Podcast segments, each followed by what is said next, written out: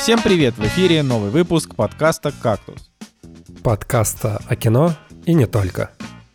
И с вами Николай Цугулиев. Евгений Москвин. и Николай Солнышко. Сегодня в программе «Poker Face» — детективный сериал от Райана Джонсона. Мини-сериал «Ломка. Голливуд против Биг Фармы». Человек-муравей. Худший фильм Марвел или Новые дети шпионов. «Однажды в кино. Тарковский по-индийски».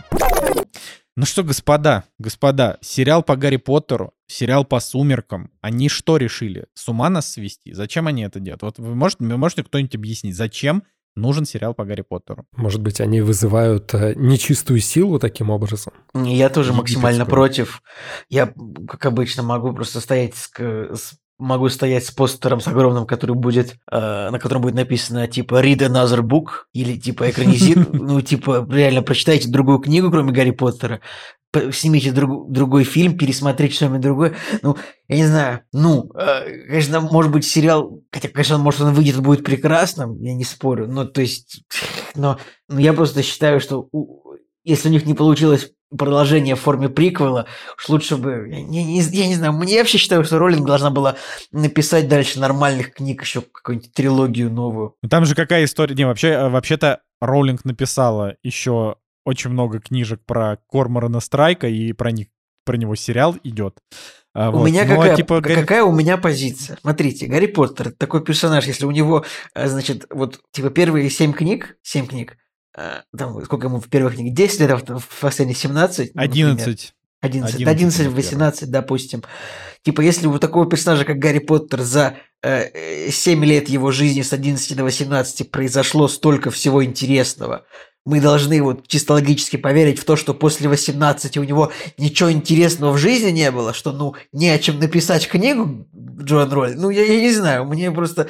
Мне вот эта концепция меня беспокоит. Ну, во-первых, про я, дум, я думаю, что у нее действительно не очень идет с продолжениями, потому что уже ж как бы, ну как, у- у- уже ведь был, было написано Гарри Поттер и проклятое дитя, который не очень так это же тоже, это же даже не, целиком в формате книги, это же то ли пьеса, то ли что. Это же не... Это же, Не, ну ну, это как бы, это, нет, это пьеса, но это канон, то есть она как часть канона, просто это пьеса, по которой поставили спектакль, бла-бла-бла. Не Вот, знаю, здесь- если бы Джо, Джоан Роллинг нормально анонсировала, вот так, все, восьмая книга о Гарри Поттере будет. Типа, и девятая, и десятая. Все бы вообще были в восторге. И вообще, как бы она плохо бы не написала, все были бы рады. И экранизации, может быть, зашли бы. Потому что, Ну, мне кажется, еще и важно, что она вряд ли бы плохо написала, вот что еще важно. типа, реально, ну, через 20 лет снова пере- переснимать тот же самый сюжет, который, ну, ну, все знают уже просто, что там, о, там, Квидич, там, Виктор Крам, что еще, что, лю- любой, а почему-то у меня, почему, почему-то я вот эти два слова произнес, Седрик Диггери, ну, ну, можно что-то новое,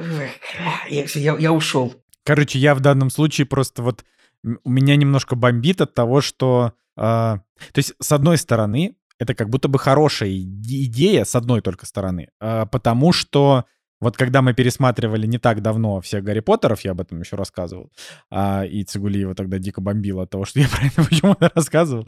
Вот, значит, а, там как бы исто- история про то, что когда ты пересматриваешь, ты понимаешь, что, ну, некоторые, например, книги совсем погано экранизированы, потому что там галопом по Европам, условно. Ну, то есть там взяли, да, ну, типа, вырезали несколько каких-то важных кусков. А, Фильм, э, там, допустим, «Орден Феникса», книжка, которая 850 страниц.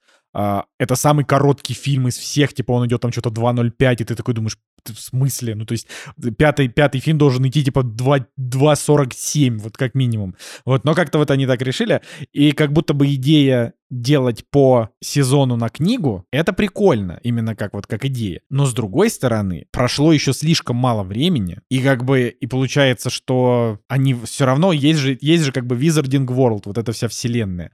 У нее есть свой а, там визуальный код, э, свой саундтрек, вот это все. То есть они же не могут просто взять и все это переписать. Они даже в, в, про- в промо-ролике, который они показали, они там добавили старый, типа вот этот э, классический трек музыкальный. И ты такой думаешь, так а что в итоге-то? Ну, Вот, это, вообще я, я вообще истории- не- я не сомневаюсь, что если они даже саундтрек оставят тот же, как вот в Доме Дракона, не- м, просто я не смотрел Дом Дракона пока что, но э, я знаю, что там такая же зас- заставка с той же музыкальной темой, и я считаю это просто неуважение, ну как бы. Ну там ремикс небольшой из оригинальных. Слушайте, нет, вообще, мне кажется, самая глупая идея это то, что это еще современное достаточно произведение, ну, в смысле, вот все фильмы, которые вышли, это наши современники. Да, и я обычно не Что против там Дэниел. Рэдклиффу еще только 30 лет?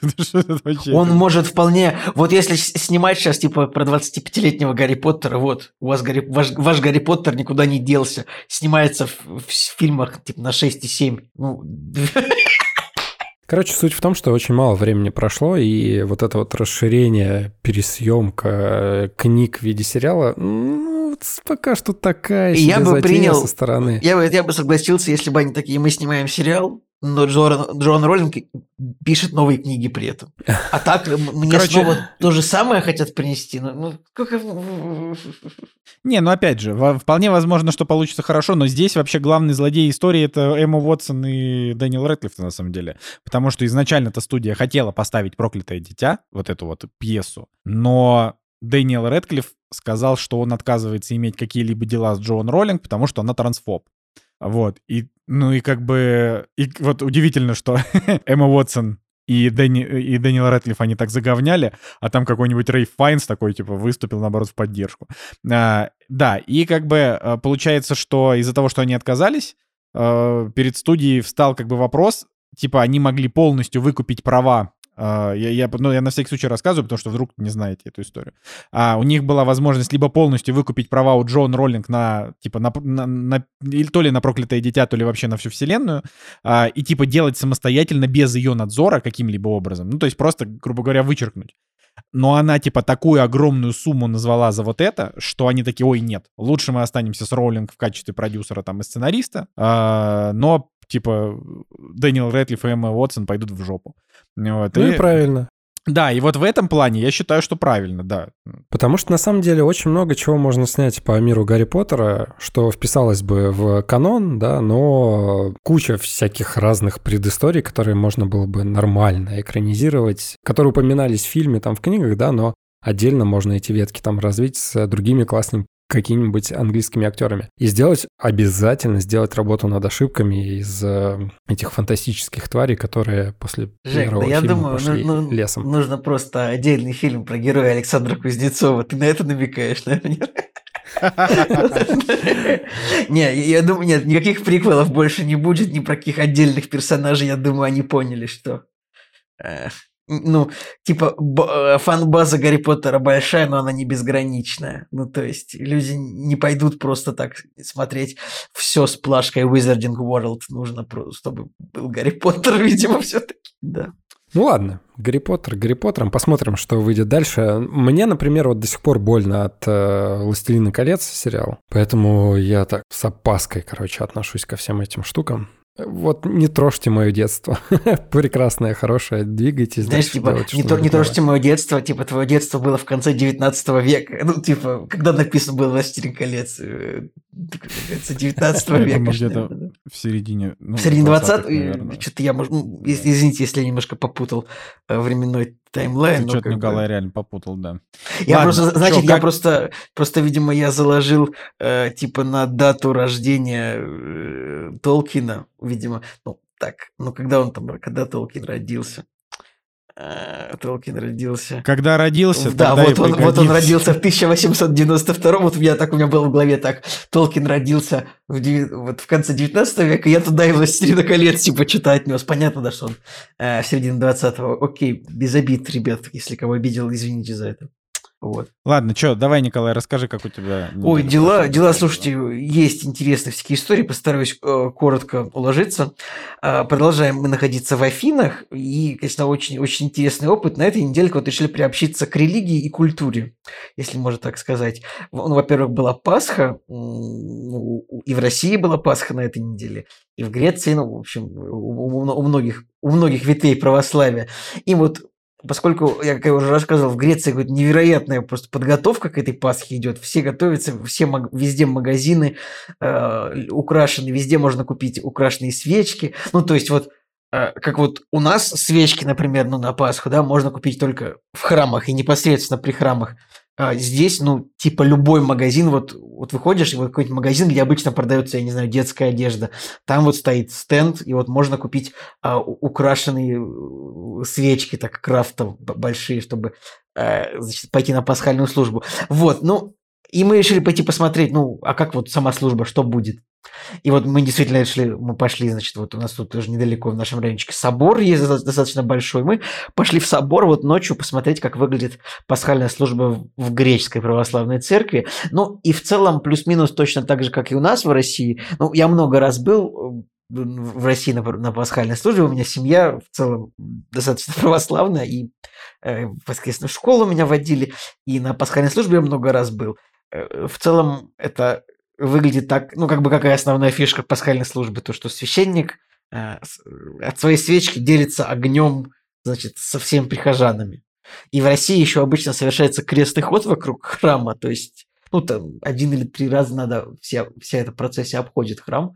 Я забыл один или три раза, если, если что, тоже не обижайтесь. В Греции то же самое, значит, священники делятся огнем Э, вот тоже куча людей приходит в храм, у всех обязательно свечки, священники делятся огнем, а, и дальше люди этот огонь несут домой. То есть, и вот прям после, после того, как у всех зажгли свечки, все дичайшие, вот от храма дичайшие толпы расходятся в разные стороны, и как бы все улицы горят, потому что люди несут домой свечки. Это довольно симпатично. И на самом деле и в России это тоже так, но просто... Абс- абсолютно это, это, это, ди- дико расходится оголтело приносят да. свечки домой. Вот, так, а ты не представляешь, а... ты вот стоишь, вот дичайшие люди несут свечки просто вот во все стороны, как бы. Вот, вот сначала это а, одна большая огненная точка, люди, стоящие у храма со свечками, а потом это все как бы ну, расходится на маленькие огоньки во все стороны.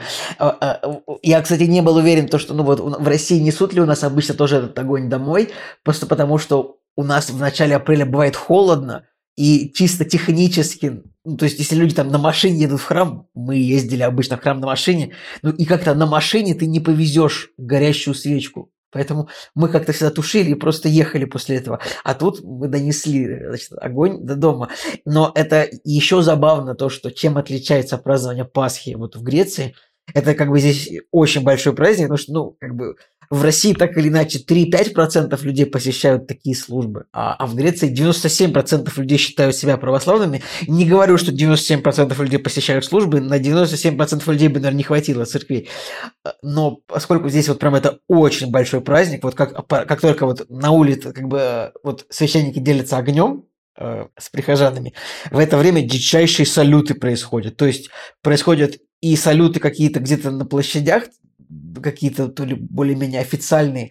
Одновременно еще, вот у нас как было на районе, одновременно вот Э, за, за, за собором была большая детская, не детская, была такая большая спортивная площадка, где обычно тусуются подростки. И вот одновременно со службой э, подростки дичайшим образом взрывали петарды на площадке. То есть это было так громко и так много, что ну просто выглядел как какой-то праздник непослушания просто. И никто не был против. То есть там было, я не знаю, человек 50 подростков, там от 12 до 16 лет, ну так по виду. И вот они дичайше просто клали петарды и взрывали взрывали их бам-бам-бам-бам. Просто и вот это вот, вот этим вот сопровождается, значит, слу... празднование Пасхи в Греции. Э, как бы вот как, как, вот для, как в Афинах, например. Вот такая вот история. Ну, в общем, да, мы принесли свечки домой, и огонь, принесли огонь домой, и все было хорошо. А я сказал, что мы приобщились к религии и культуре, а потом, вот на днях мы еще сходили, вот Акрополь, да, знаете, есть такое в Афинах, это вот, вот ну, на горе, такой вот этот вот, ну, Акрополь, вы понимаете, это вот греческий храм большой с колоннами. Ну, такой Акрополь на, да. на ну, горе. вот если вы гуглите, да. там, Греция, вот это будет там, ну, кроме там морских островов, вот есть Акрополь. А есть музей Акрополя, то есть это вот... Ну, на, на горе Акрополь-то который. Вот, на горе Акрополь, я, и, я вот, и, вот под, да, и вот под горой есть музей Акрополя. Это вот мощнейший новый э, современный музей, который построен в 2009 году, в котором, э, ну, значит, экспонаты, посвященные Акрополю. То есть там что-то, что было на территории Акрополя и перенесено в музей, что-то сделанное на основе Акрополя. Ну, просто штука в том, что это современный музей достаточно такой. Ну, вы знаете, как, как, как вот, Николай, был ли ты в музее Ван Гога в Амстердаме? Наверное, был? Не был? Был? Был, да. Вот, был. вот примерно то же самое, но про Акрополь. То есть, ну, типа вот в Европе современный музей, да и в России, ну вот, когда какой-то современный музей большой построен, то всегда прикольно, типа, посетить его, как-то вот там такое всегда пространство хорошее, там первый этаж, второй, третий, четвертый, такой, ты такой идешь, вот ты такой сходил в музей, вот получил какие-то впечатления, такой думаешь, ну вот у тебя есть такое чувство выполненного долга, такое настроение хорошее, такой вот сходил в музей, посмотрел на Блин, Николай, культуру. это, конечно, очень странно, что ты именно о религиозных вещах рассказываешь таким, с таким упоением. От тебя таких историй про кино Стоп, мы не подожди. слышали годами. А, подожди, про- я, я же закончил с религией и перешел к культуре. Я же был в музее Акрополя. Это не религиозная вещь, это археологическая вещь. Это же там просто всякие, всякие древности лежат. Там какая-нибудь статуэтка, там типа какая-нибудь э, мраморная собака, и написано «Пятый век», типа античная собака. Ну там, правда, не то, что античная собака, там написано типа медведь, типа символ богини Афины. Оба, правда, перешел к религии. Ну ладно. А, в общем, на Всё. двух историях остановлюсь. Пожалуй, пожалуй, пожалуй, да. Э, С упоением рассказал. Да, просто, ну, интересно было, в принципе, э, как бы посмотреть на то, как... Вот. И вот я уже был на... Я рассказывал, вот, может быть, я, я не помню, рассказывали в подкасте про Рождество в Черногории, мне кажется, рассказывал. Вот сейчас у нас, сейчас рассказываю про Пасху в Греции, может быть. Дальше что-нибудь еще расскажу, посмотрим. Нужен мем, Вот. типа, никто, никто, абсолютно никто, Николай Цигулиев. Рождество- Дичайшее празднование Рождество в Пасхи. Черногории. Мощнейшая, ломовейшая Пасха в Греции. Да-да-да-да, ломовейшая Пасха. А, Ладно, давай. Ты рассказал про петарды, и я сразу вспомнил, когда мы были в Германии на Новый год, и мы попали в какую-то петардную адовую историю, потому что все кидали петарды, все кидали их под ноги, и это просто какая-то дичь я- была, я нигде а- такого не А видел. это когда было еще раз, скажи, пожалуйста, потому что в этом году я, правда, я в Твиттере видел, э, блин, так даже, в новостях писали, что там, ну, пострадала конкретно в Берлине куча людей из-за неконтролируемого абсолютно вот этого петардного безумия. Да, а это да, все да. потому, что в, в Европе обычно петарды, ну, во многих странах, типа, петарды можно взрывать, типа, два раза в год, там, на какой-нибудь День независимости и в Новый год. Потому что, ну, по-моему, я не могу ошибаться, по-моему, в России, я не знаю, как сейчас, вот, учитывая все события, но раньше в России можно было, ну, типа, каждый день иди взрывай, бери, взрывай петарду, тебе никто не против. Главное, чтобы, ну, не в дома в чужие, а так иди взрывай, если тебе хочется. А вот во всех странах строго. Года четыре назад мы, э, точнее, ну не мы, в смысле мой друг, э, и мы тусили на квартире, мой друг просто с балкона кидал петарды, и это еще, в принципе, вот это Ну, еще ну, так, доступно. ну, Вот, в, в- в- общем-то, вот, вот в Европе, если знаешь, они вот мо- могут один раз в году эти петарды взрывать, то, конечно, они как с цепи срываются и бешеным образом начинают. Но это какой-то ад. Это не это, это, это нехорошо, это нужно отменять. Я считаю, ну, как бы. Я задумываюсь, я задумываюсь о том, что это самый нерентабельный бизнес в истории просто, который раз в год работает. Ну, э, этот бизнес, он больше, наверное, рассчитан ну, просто на те страны, где, где можно, типа, часто взрывать петарды. Фиг, его знает. Мож- Можно, э, можно почитать конкретно, типа, какие страны покупают больше всего всяких э, петард и взрывают их. Как бы это, это, кстати, интересно, потому что, ну, я думаю, что на одном Китае, в котором живет полтора миллиарда человек, я думаю, что этот бизнес и держится. Они сами производят, сами делают. В общем, вот. Так, Как- ладно, Женя рассказывал историю. Да, Жень, прости, пожалуйста. Я рассказал историю. Да нет, э, ладно, короче, сегодня коротко, но про два фильма, потому что в моей жизни пока ничего особо не происходит, но зато мы кучу фильмов Подожди, посмотрели. Женя, когда книга будет готова? Ты нам все анонсировал? Где, где роман? Я хочу роман. Я пишу, я пишу, заканчивается четвертая глава, я надеюсь, на этой неделе закончу. Я думаю, что скоро запустится Boosty, потому что надо хоть как-то это продвигать, наверное. Но я пишу, и это просто божественно, мне очень нравится. Я наконец-то дошел до самого главного, когда начинается вся движуха, это уже ближе к концовке, когда вот прям экшен, мясо, и помимо всего этого там есть еще и логичная такая интеллектуальная подоплека, которая ну, не только развлекает, но и какие-то мысли доносит. Короче, вот сейчас самый-самый сочный момент, и мы сейчас... Мой план такой, что мы сейчас подкаст запишем, это у нас будет, наверное, где-то час ночи, и вот я буду всю ночь дальше писать. То есть сегодня план такой, что вот э, подкаст и книга. Да, но в процессе как бы смотрим кино, и э, коротко хотел бы рассказать про два фильма, которые... Ладно, пока не буду спойлерить. В общем, если вы не смотрели фильм «Тайное окно» с Джонни Деппом, промотайте вперед, потому что очень такая скользкая тема. Если проспойлерить, то, наверное, не так будет интересно. Но если вы уже смотрели, то вот прям сразу скажу, что сначала посмотрели «Тайное окно», а потом на почве вот этой вот тематики э, про что фильм, посмотрели «Бойцовский клуб». Ну, если вы знаете про что «Бойцовский клуб», то понимаете, про что «Тайное окно». Прикольно, ребята, я давненько я такого удовольствия не получал, потому что такой думаю, ну, надо еще какой-то фильм посмотреть с Джонни Деппом. И у него был такой период, да, когда У тебя он, Джонни э, Депповая снимался. лихорадка какая-то случилась. Ну, у меня не Джонни Депповская лихорадка, но есть еще много фильмов, которые я с ним не посмотрел. Я еще не посмотрел «Из ада», «Кокаин» я так до сих пор... Ну, короче, очень много фильмов есть, э, которые не посмотрены, ну и в итоге выбрали один, который называется «Тайное окно». Что хочется отметить? Хочется отметить, что Становится ли там явным окно? Да, в конце становится явным. Там такая, ребята, классная операторская работа, просто топ. А кто оператор? Слушай, оператор э, Фред Мерфи, он снимал «Октябрьское небо», помните, мы, э, я тоже рассказывал про фильм. Ну, как бы Ну, до мы- этого мы, особо... мы все вместе его смотрели. Октябрьское. Да, но, в общем, как бы особо никогда он у меня на слуху не был, этот оператор, но здесь прям вау, очень круто, очень классно, это сразу в глаза бросается. И здесь же еще композитор Филипп Глаз, и это можно соотнести с моей книгой, потому что я пишу книгу под э, композицией Филиппа Гласа. Вот э, у него есть симфония, несколько произведений, ну, собрание, да, произведений, которые навеяны альбомом Дэвида Боуи, и на фоне этого альбома как бы вот записал эти композиции. И они так идеально подходят по настроению к моей книге, что я вот как бы на повтор, на репит ставлю и пишу. И когда вот начали смотреть этот фильм, я услышал знакомые мелодии, и действительно там Филипп Глаз э, композитор. Это у у Филиппа Гласса в этом самом в «Хранителях» была какая-то даже его мелодия. В «Хранителях» Зака Снайдера. Да, maybe, но я не смотрел на самом деле. Ну, в смысле, я смотрел когда-то «Хранители», но не помню. Короче, называется Филипп Глаз Я протестую Heroes. абсолютно. Срочно пересмотри «Хранители» режиссерскую версию с пиратской шхуной. Да мы помним эти 10 выпусков, когда ты только про них рассказывал.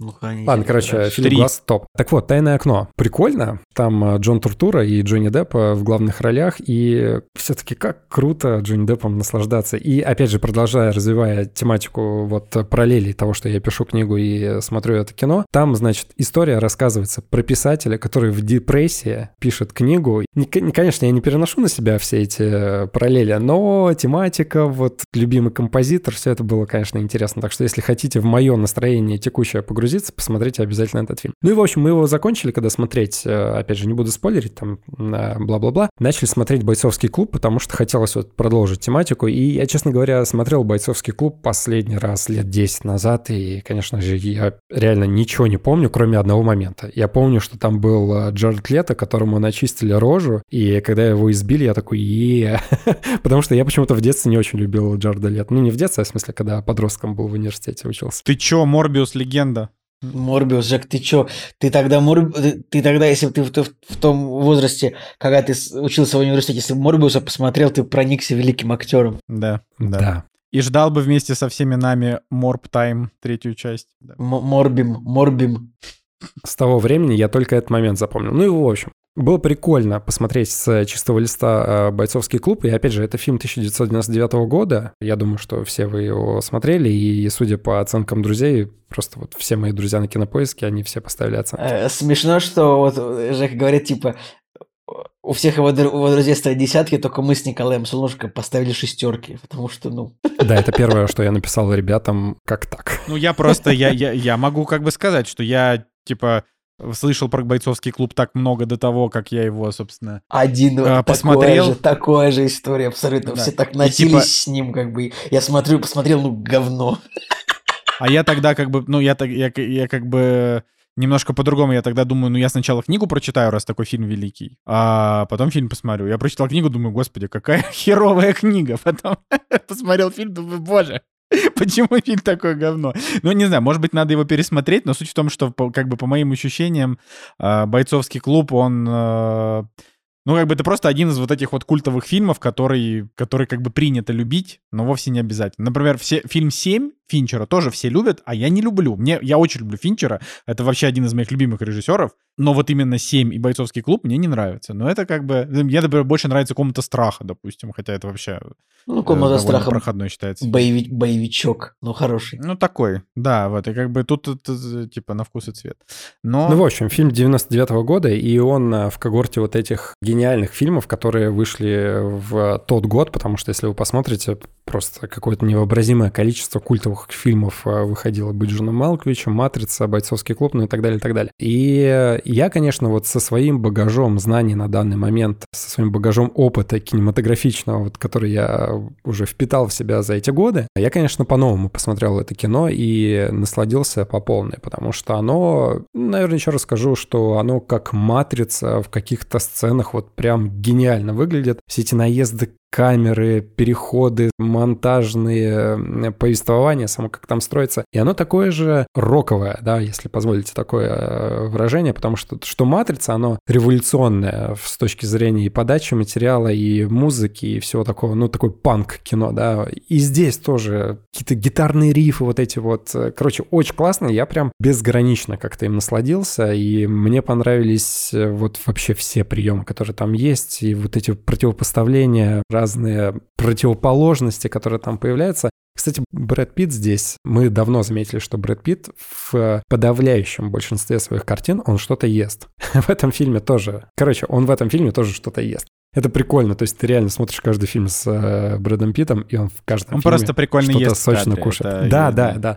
Но он здесь не ест в кадре, он здесь по телефону разговаривает в самом начале фильма, ну, ближе там, да, в начале. И он э, в телефонном вот этой трубке, он там жует сочно, как бы специально нарочито. Ну, это забавно. Ой, Блин, мне понравилось, как Жека... А, подожди, ты, ты еще, еще, еще есть что-то по, по бойцовскому клубу или хотел тебя перебить чуть-чуть? Слушай, ну я так, я галопом по Европам просто хотел сказать, что мне вот прям конкретно понравилось, я даже девяточку поставил, и это вот из разряда того культового кино, которое ты смотришь, ты такой, ну да, культово, круто.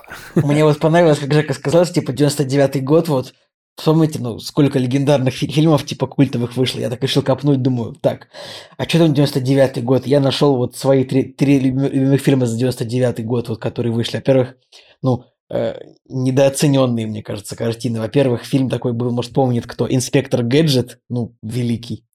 Э, потом Гаджет, гаджет. тогда ну, гаджет, окей, инспектор гаджет, ну, это же отлично. Потом супер недооцененный, вот один из моих любимых фильмов «Дикий, дикий Вест», если вы помните, с Уиллом Смитом. Ну, Один из, там один из главных провалов просто, Голливуда. Да, там еще был «Большой железный паук», это, ну, великая сцена. Ну и самый лучший фильм 99 года, там, «Красота по-американски», «Титаник» на помойку.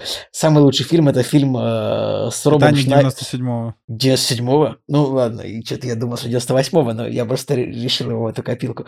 Но самый лучший фильм 99-го года это, ну, фильм с Робом Шнайдером. Вы понимаете, о каком я фильме говорю? Там Мужчина по? Животное мужчина по А, вызову. мужчина по вызову.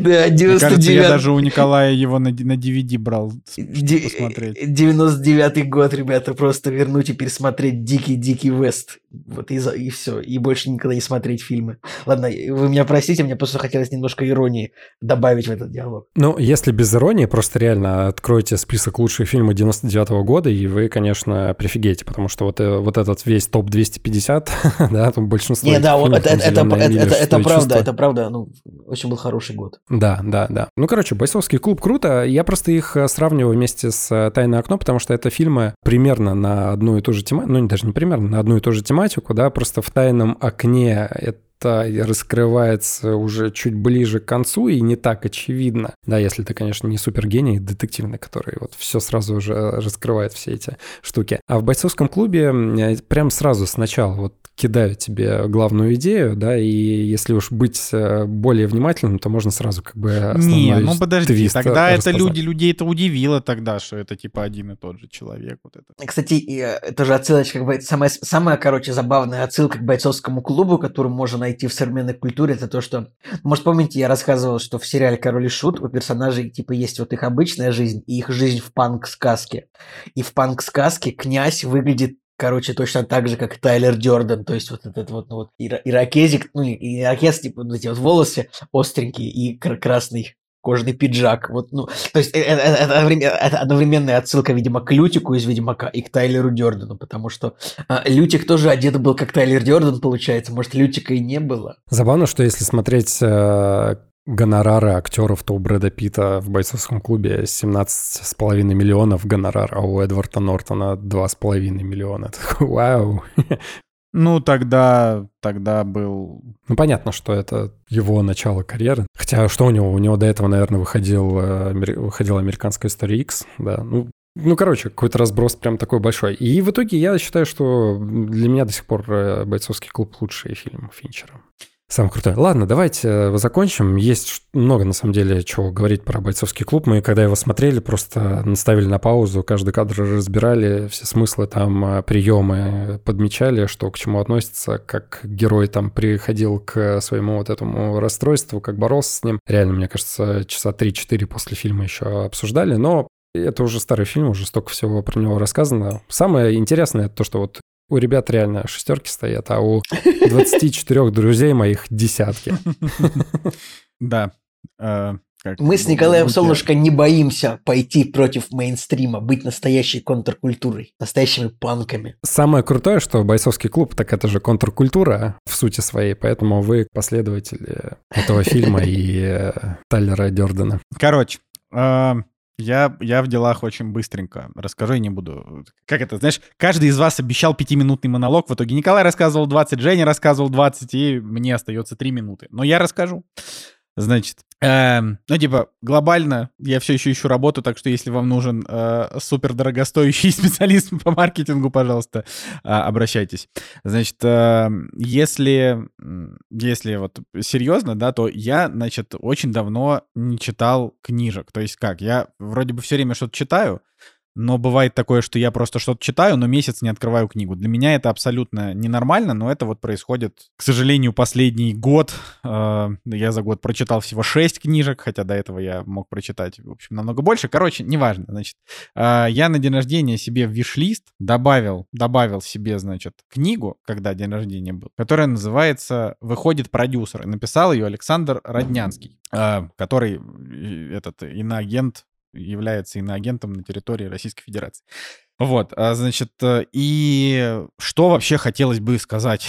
хотелось бы сказать, что вот если вы любите кино, и если вы вообще интересуетесь тем, как, как вообще работает киноиндустрия, то эта книжка, она прям обязательно к прочтению. Я давно такого удовольствия от литературы не получал. Ну, то есть, как-то можно ли назвать это литературой? Ну, то есть, вот от, от чтения чего-либо на бумаге.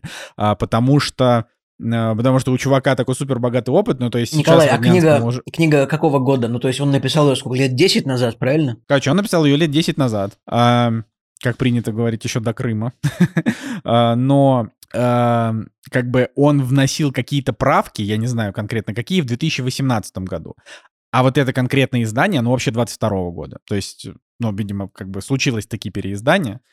Вот, поэтому, когда я читаю, я вижу, что некоторые данные не то чтобы устарели, но некоторые данные как будто бы... Данные то удалены. Есть, есть такой мем в интернете, ну, связанный...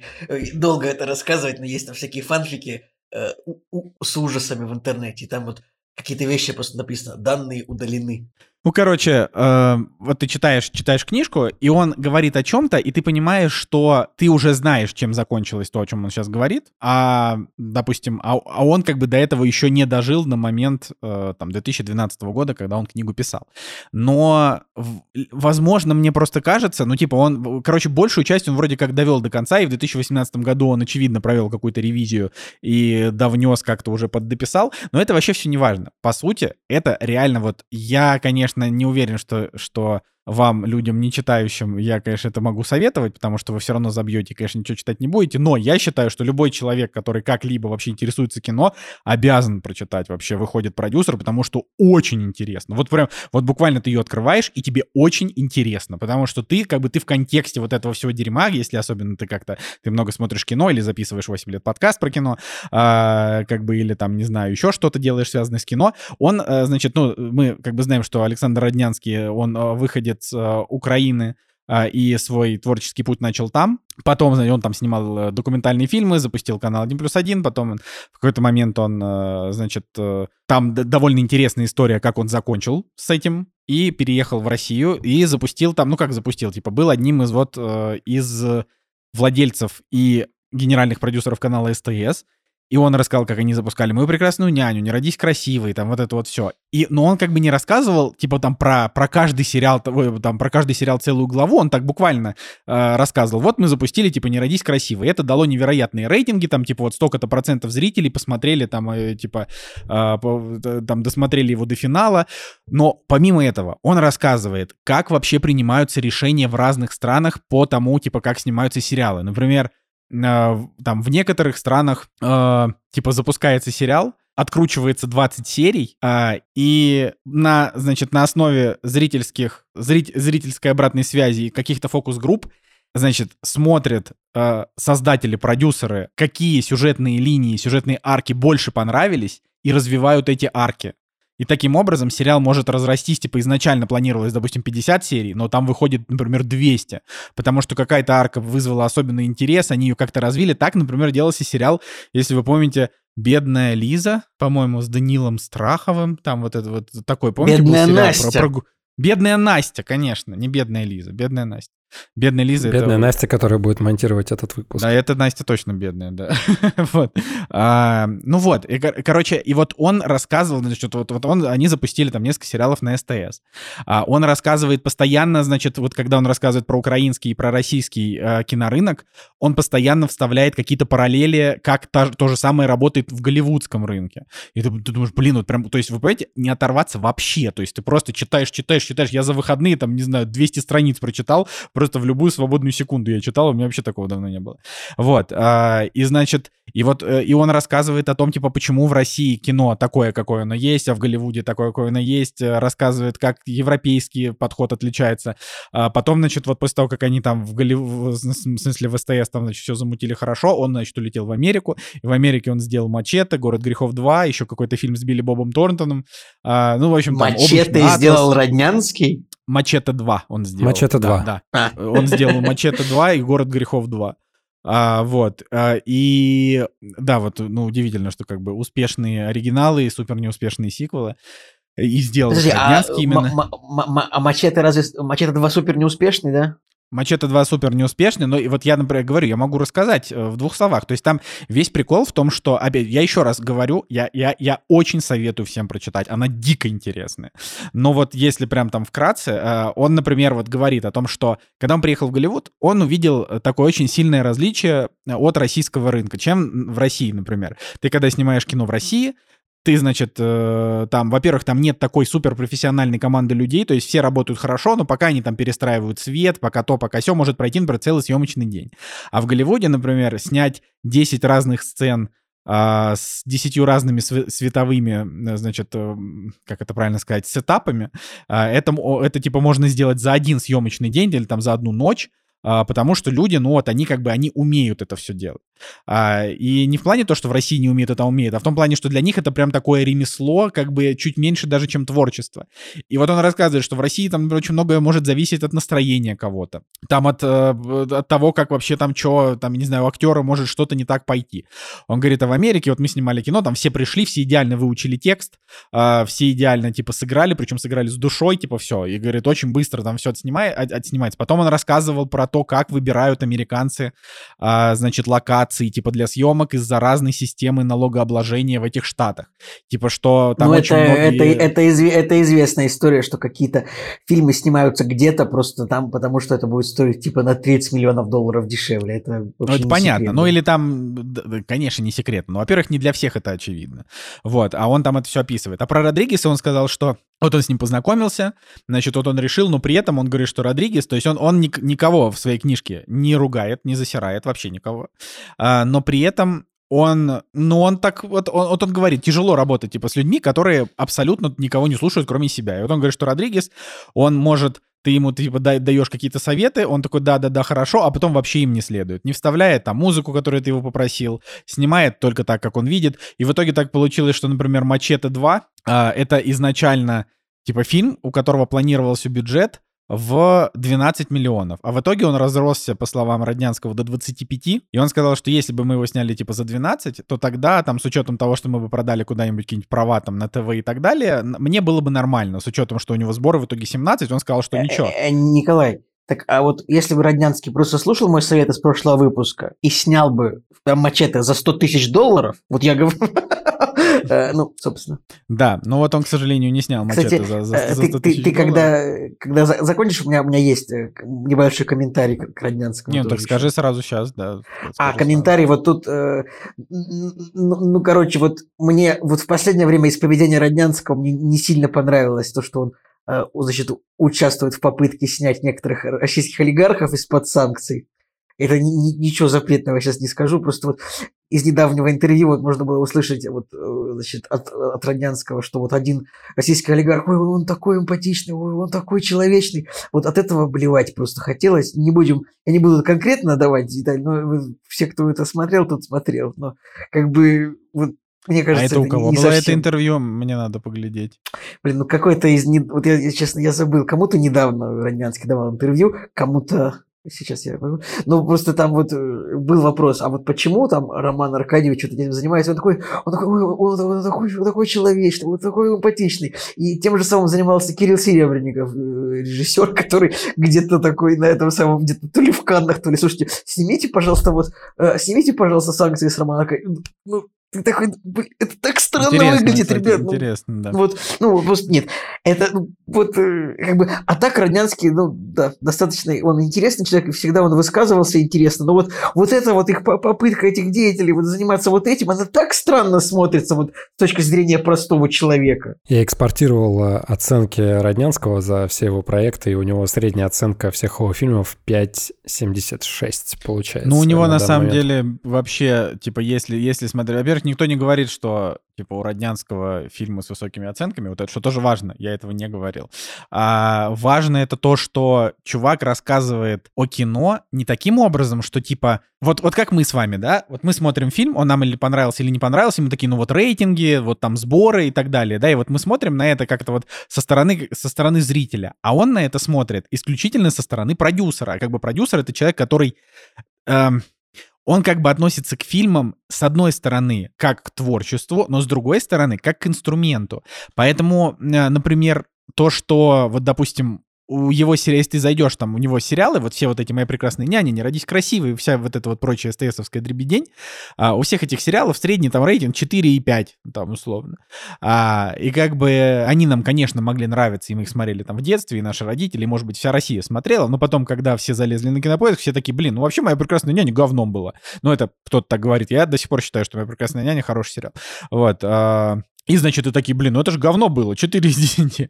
А, поэтому тут он, он как бы, он относится к кинопроизводству как продюсер, а не как вот, то есть режиссер, вот режиссеры, он, он, он, он, например, вот что вот он говорит? Он говорит, режиссерам не приходится закладывать свои дома для того, чтобы снимать кино, а продюсерам приходится. Поэтому режиссера можно заменить, да, там актера любого можно заменить, а продюсеры это люди, которые очень многим рискуют. И как бы, и это не в смысле он такой рассказывает, какой я классный, а просто вот он говорит о процессе кинопроизводства очень глубоко. И это супер любопытно. Он рассказывает о том, как вот они сделали девятую роту и как она выстрелила просто невероятно. Как они, значит, на фоне девятой роты решили, что им нужно с Бондарчуком сделать что-то еще, и они сделали фильм «Жара», который типа дико там э, не понравился людям, но очень круто собрал в прокате. В том числе я, например, «Жару» тоже в кино смотрел, а, потому что мне девятая рота в свое время понравилась. А, вот. И потом он рассказал, как сильно провалился необит... а, не, не необитаемый, а обитаемый остров. Обитаемый остров. Да, и он рассказывает, типа, почему провалились, вот как, какие там были, типа, у этого причины, как он это видит постфактум, ну, то есть вообще супер. И как бы и про Голливуд, и не про Голливуд, и про все на свете, поэтому, э, еще раз говорю, очень советую, потому что это прям вот э, Э, э, супер вообще, на самом-. На самом деле, ну вот он может говорить, э, типа, причины провала обитаемого острова, типа, любые, но одной причины достаточно. Слушайте, ну у фильма рейтинг 4,7 на кинопоиске, ну вот он провалился, типа. Не, ну тогда-то не Ну, было то есть. Э, Было, было, тогда был кинопоиск, тогда, ну, сразу же, типа, был рейтинг у обитаемого острова низкий. Да. Не, ну я к тому, что не, тогда, конечно, был кинопоиск. Я, по-моему, тогда даже рецензии какие-то на, кинопо... на, на кинопоиске писал. А, вот вопрос просто в том, что тогда не было на кинопоиске так много людей, чтобы это повлияло. Но там он по большей части говорит о том, что ошибка, что сделали два фильма, а еще он говорит, что мы типа си- ой, слишком сильно следовали, типа, тому, что написали Стругацкие, а, и из-за этого он говорит, что, типа, мы, как бы, мы, типа, не смогли сконцентрироваться на какой-то интересной истории именно людей, как это обычно происходит в кино, и мы как будто бы слишком сильно утонули в сеттинге и на него налепили не очень интересных персонажей. Вот такая вот фигня вышла. А может быть, потому что там Бондарчук режиссер и все в этом все дело, нет? Не, ну я, честно говоря, я просто не разделяю хейт к Бондарчуку. Я считаю, что он в общем-то, достойный мужичок. Посредственный режиссер. Ну, как бы насчет, понимаешь, вот, например, у меня тому же обитаемому острову и притяжению первой части у меня стоят семерки, мне нормально. Ну, типа, я, я, я помню, что я тогда, в 2008 году, посмотрел обитаемый остров, подумал, ну, не шедевр, на фильм на семерочку. Но вторую часть смотреть не стал. Девятая рота, я тоже ему там поставил семерку. Типа, я не считаю, что он прям какой-то супер-мега вообще невероятный, но, во-первых, он как актер мне нравится. Вот я смотрел с ним, не знаю, Даунхаус, хороший фильм. Uh, там, ну и вообще, в принципе, Бондарчук неплохо играет. Ну, как режиссер. Блин, интересно, а, а можно найти обитаемый остров какой-нибудь мощнейший 4К ремастер? Я бы вот, кстати, пересмотрел, но мне кажется, что нет. Они вообще как-то что-то забивают. Где вообще, где 4К ремастер Ночного Дозора? Это, простите меня, в отличие от обитаемого острова, как бы огромная касса. Ночной Дозор, мне кажется, просто снимали на ВХС камеру такую, знаешь, вот, как вот, помнишь, вот я в школу приносил в 12 лет такую камеру, ну, такой Panasonic. Где-то год назад, наверное, я интересовался «Ночным дозором», когда мы его пересматривали, и русская версия только DVD есть, а, которая выходила за границей. Universal я, по-моему, прокатывал, или кто. Там она порезана, и она чуть, чуть в лучшем качестве. Я нашел, э, вот сейчас, прям, прям сейчас я нашел настоящую историю, почему э, нету. Ну, знаете, есть такая история, э, например, почему нету значит, 4К версии, даже нет Full HD версии Ночного Дозора. Смотрите, вот, например, а, я, вот, я слышал, что ну, не получилось сделать полноценный ремастер «Властелина колец» для кинотеатров 4К, а, потому что спецэффекты были удалены, а, исходники, а, значит, потому что вот э, нужно было для Кинг-Конга куда-то... Короче, место на жестких дисках кончилось у, у компании, потому что надо, это правда, это, это не шутка. Надо было Кинг-Конга снимать или что-то вот что типа того, что-то типа Кинг-Конга. Это студия Вета, э, Вета, студия спецэффектов. Вот. Э, нужно было снимать Кинг-Конга, и поэтому исходники спецэффектов «Властелина колец» за первых частей оказались удалены. Поэтому не было возможности сделать их ремастер. Вот смотрите, я нашел историю, почему э, не было не, не удалось сохранить исходники «Ночного дозора», потому что Бекмамбетову некуда было сохранить рекламу Билайна и майонеза Махеев. Хм. Поэтому он такой, вот тут у меня Full HD ночной дозор, так хопа, делит в корзину и все. Это, это, это придуманная история. Вот про Властелина колец и Кинг-Конга, про Властелина колец Кинг-Конга это настоящая история. У обитаемого острова есть э, Blu-ray диск Full HD на 37 гигабайт, поэтому он в хорошем качестве лежит. Ладно, в общем, тут я, тут я закончил, пойдемте, пойдемте. Не, ну, Николай, на самом деле да. и, интересно, на самом деле. Хорошо, про, про хорошую ты книгу нам решил рассказать, в смысле, что, ну, это ценно для нашего подкаста. Ну, это просто, это, да, шуток. это для подкаста очень хорошо. А, вот, ладно, поехали, поехали дальше. Никто не ждал, но они наступили. Премьеры недели.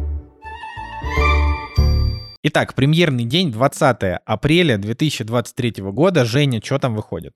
Слушай, да ничего на самом деле не выходит, потому что выпускают э, русскую премьеру, которая называется у нас «Вызов». Первый фильм в истории человечества, который сняли в космосе на Международной космической станции. Специально туда Юлия Пересильд улетала вместе, значит, с Климом Шипенко. Они там все это снимали. Это должен был быть русский ответ, даже не ответ, а опережение фильма, который должен был сниматься с э, Томом Крузом. В итоге с Томом Крузом что-то этот проект, по-моему, забуксовал. Слушайте, а миссия невыполнима следующая разве не, не будет в космосе? Я уже потерялся в том, где правда, где неправда. Скорее, «Форсаж» должен был быть в космосе, но, короче, ну, в итоге, в общем, этот фильм, да, снимали э, с кучей камер на Байконуре, потом, значит, снимали на МКС, ну и под эту премьеру, значит, все расчистили в э, графике премьер, поэтому, по большому счету, только этот фильм выходит, но я, конечно, бы сказал, что еще выходит индийский фильм «Чей-то брат, чья-то жизнь», потому что, если вы посмотрите трейлер, вы опять увидите эпик,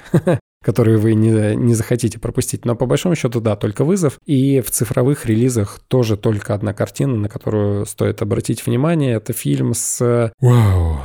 с Капитаном Америка и Анной де Армас, который называется «Без ответа». И это романтический боевик. Но они, кстати, прикольно Но- смотрятся в кадре. Ну, тут, во-первых, надо сказать про... Сначала сказать про вызов. Это то, что э, в, в кинотеатры, которые крутят пиратское кино из Голливуда, э, спустили по какой-то информации, которая появилась, да, там спу- спу- спустили просьбу э, не показывать, значит, э, не, не, не, не- не крутить вот это предсеансное обслуживание, или как там они его называют, а, значит, э, там, где они показывают, собственно, пиратское кино, вот, чтобы показывать вызов. Но я, честно говоря, думаю, что, ну, типа, Клим Шипенко — это кассовый режиссер. Да, это как бы, я не знаю, это с кем, с кем его можно сравнить по кассовости с голливудскими режиссерами, вот он такой. То есть его фильмы стреляют, они приносят невероятное бабло, снимают он неплохо, как бы, поэтому я думаю, что у вызова все будет нормально. Может быть, даже я его посмотрю, если у фильма будет рейтинг выше, например, 7. Да, уже, уже было бы любопытно. Ну, посмотрим, опять же, посмотрим. Там же был вот этот скандал, э, да. Вообще ты прав, потому что если зайти на сайт то кино бла-бла-бла, то э, вот э, сейчас у нас 19 апреля, и э, у них в расписании «Братья Супер Марио», «Подземелья и драконы», «Крик 6», и если вы переключаетесь на 21 и далее, то там только аниматрица, Акира и все. Ну, то есть, Ну да, это действительно правдивая история. Вот, но тут как бы... В общем, по- поглядим, в любом случае любопытно. Любопытно, что вообще... Что ждет фильм «Вызов», будет ли это новым Чебурашкой. А, Я думаю... Подожди, Жек, еще раз, в каком контексте ты Акиру произнес? Но это то, что у них э, в расписании. То есть они убрали, Подожди, Акира в кино идет? да. ну, видимо, перезапустят. Господи, У нас что- Акира, э, по-моему... Ну, Акиру можно смотреть, но мне вот, например, не нравится Акира. Ну, это на вкус и цвет. Ладно, короче, и вот тот, что без ответа, это на Apple TV. Значит, Анна де Армас, Крис Эванс, а, которые последний раз виделись вместе в фильме «Братьев Руссо». Господи, «Серый человек», да? Серый Помню, человек. Да, там Анна де Армас сыграла просто самую блеклую роль в своей жизни. Крис Эванс там был ничего, играл отрицательного персонажа, интересно.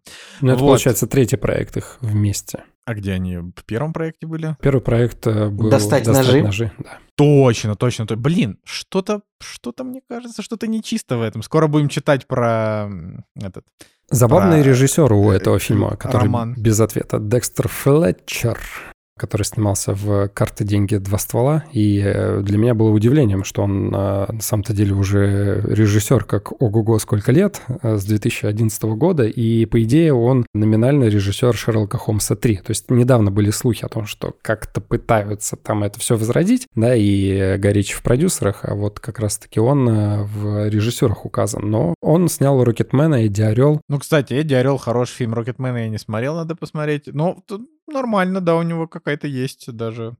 Ам, вот, но поглядим, я ничего особенного не жду. Плюс, значит, еще выходит сериал «Связанные на смерть», сериал на Amazon Prime с Рэйчел С Вайс. Рэйчел Вайс, да. Она там Главная- играет главная э, две роли, то есть сестры-близнецы, и это интересно. Я, на самом деле, к Рэйчел Вайс с недавних пор отношусь прям с почтением, потому что «Агора» был фильм, После «Мумии» и после «Мумии» она... э, Просто смотрите, в первой «Мумии» она прям реально очень круто. У нее классный персонаж, она его классно отыграла. Во второй блеклый, конечно, но вот в первой, конечно, золотой стандарт, мне кажется.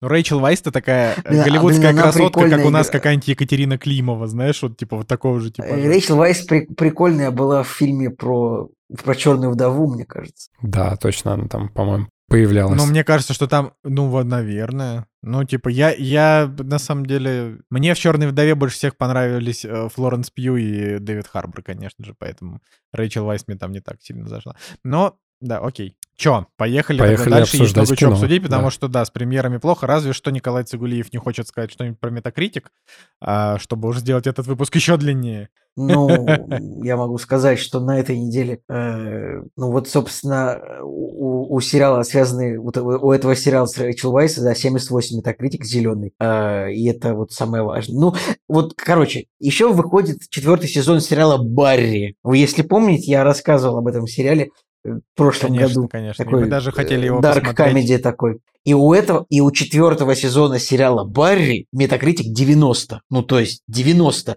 И вообще в этом году самый высокий метакритик у, у, у трех проектов от HBO Max. Э, если HBO Max, они переименовались просто в Max Plus. Ну, в общем, они как тоже какой-то ребрендинг там готовятся очередной.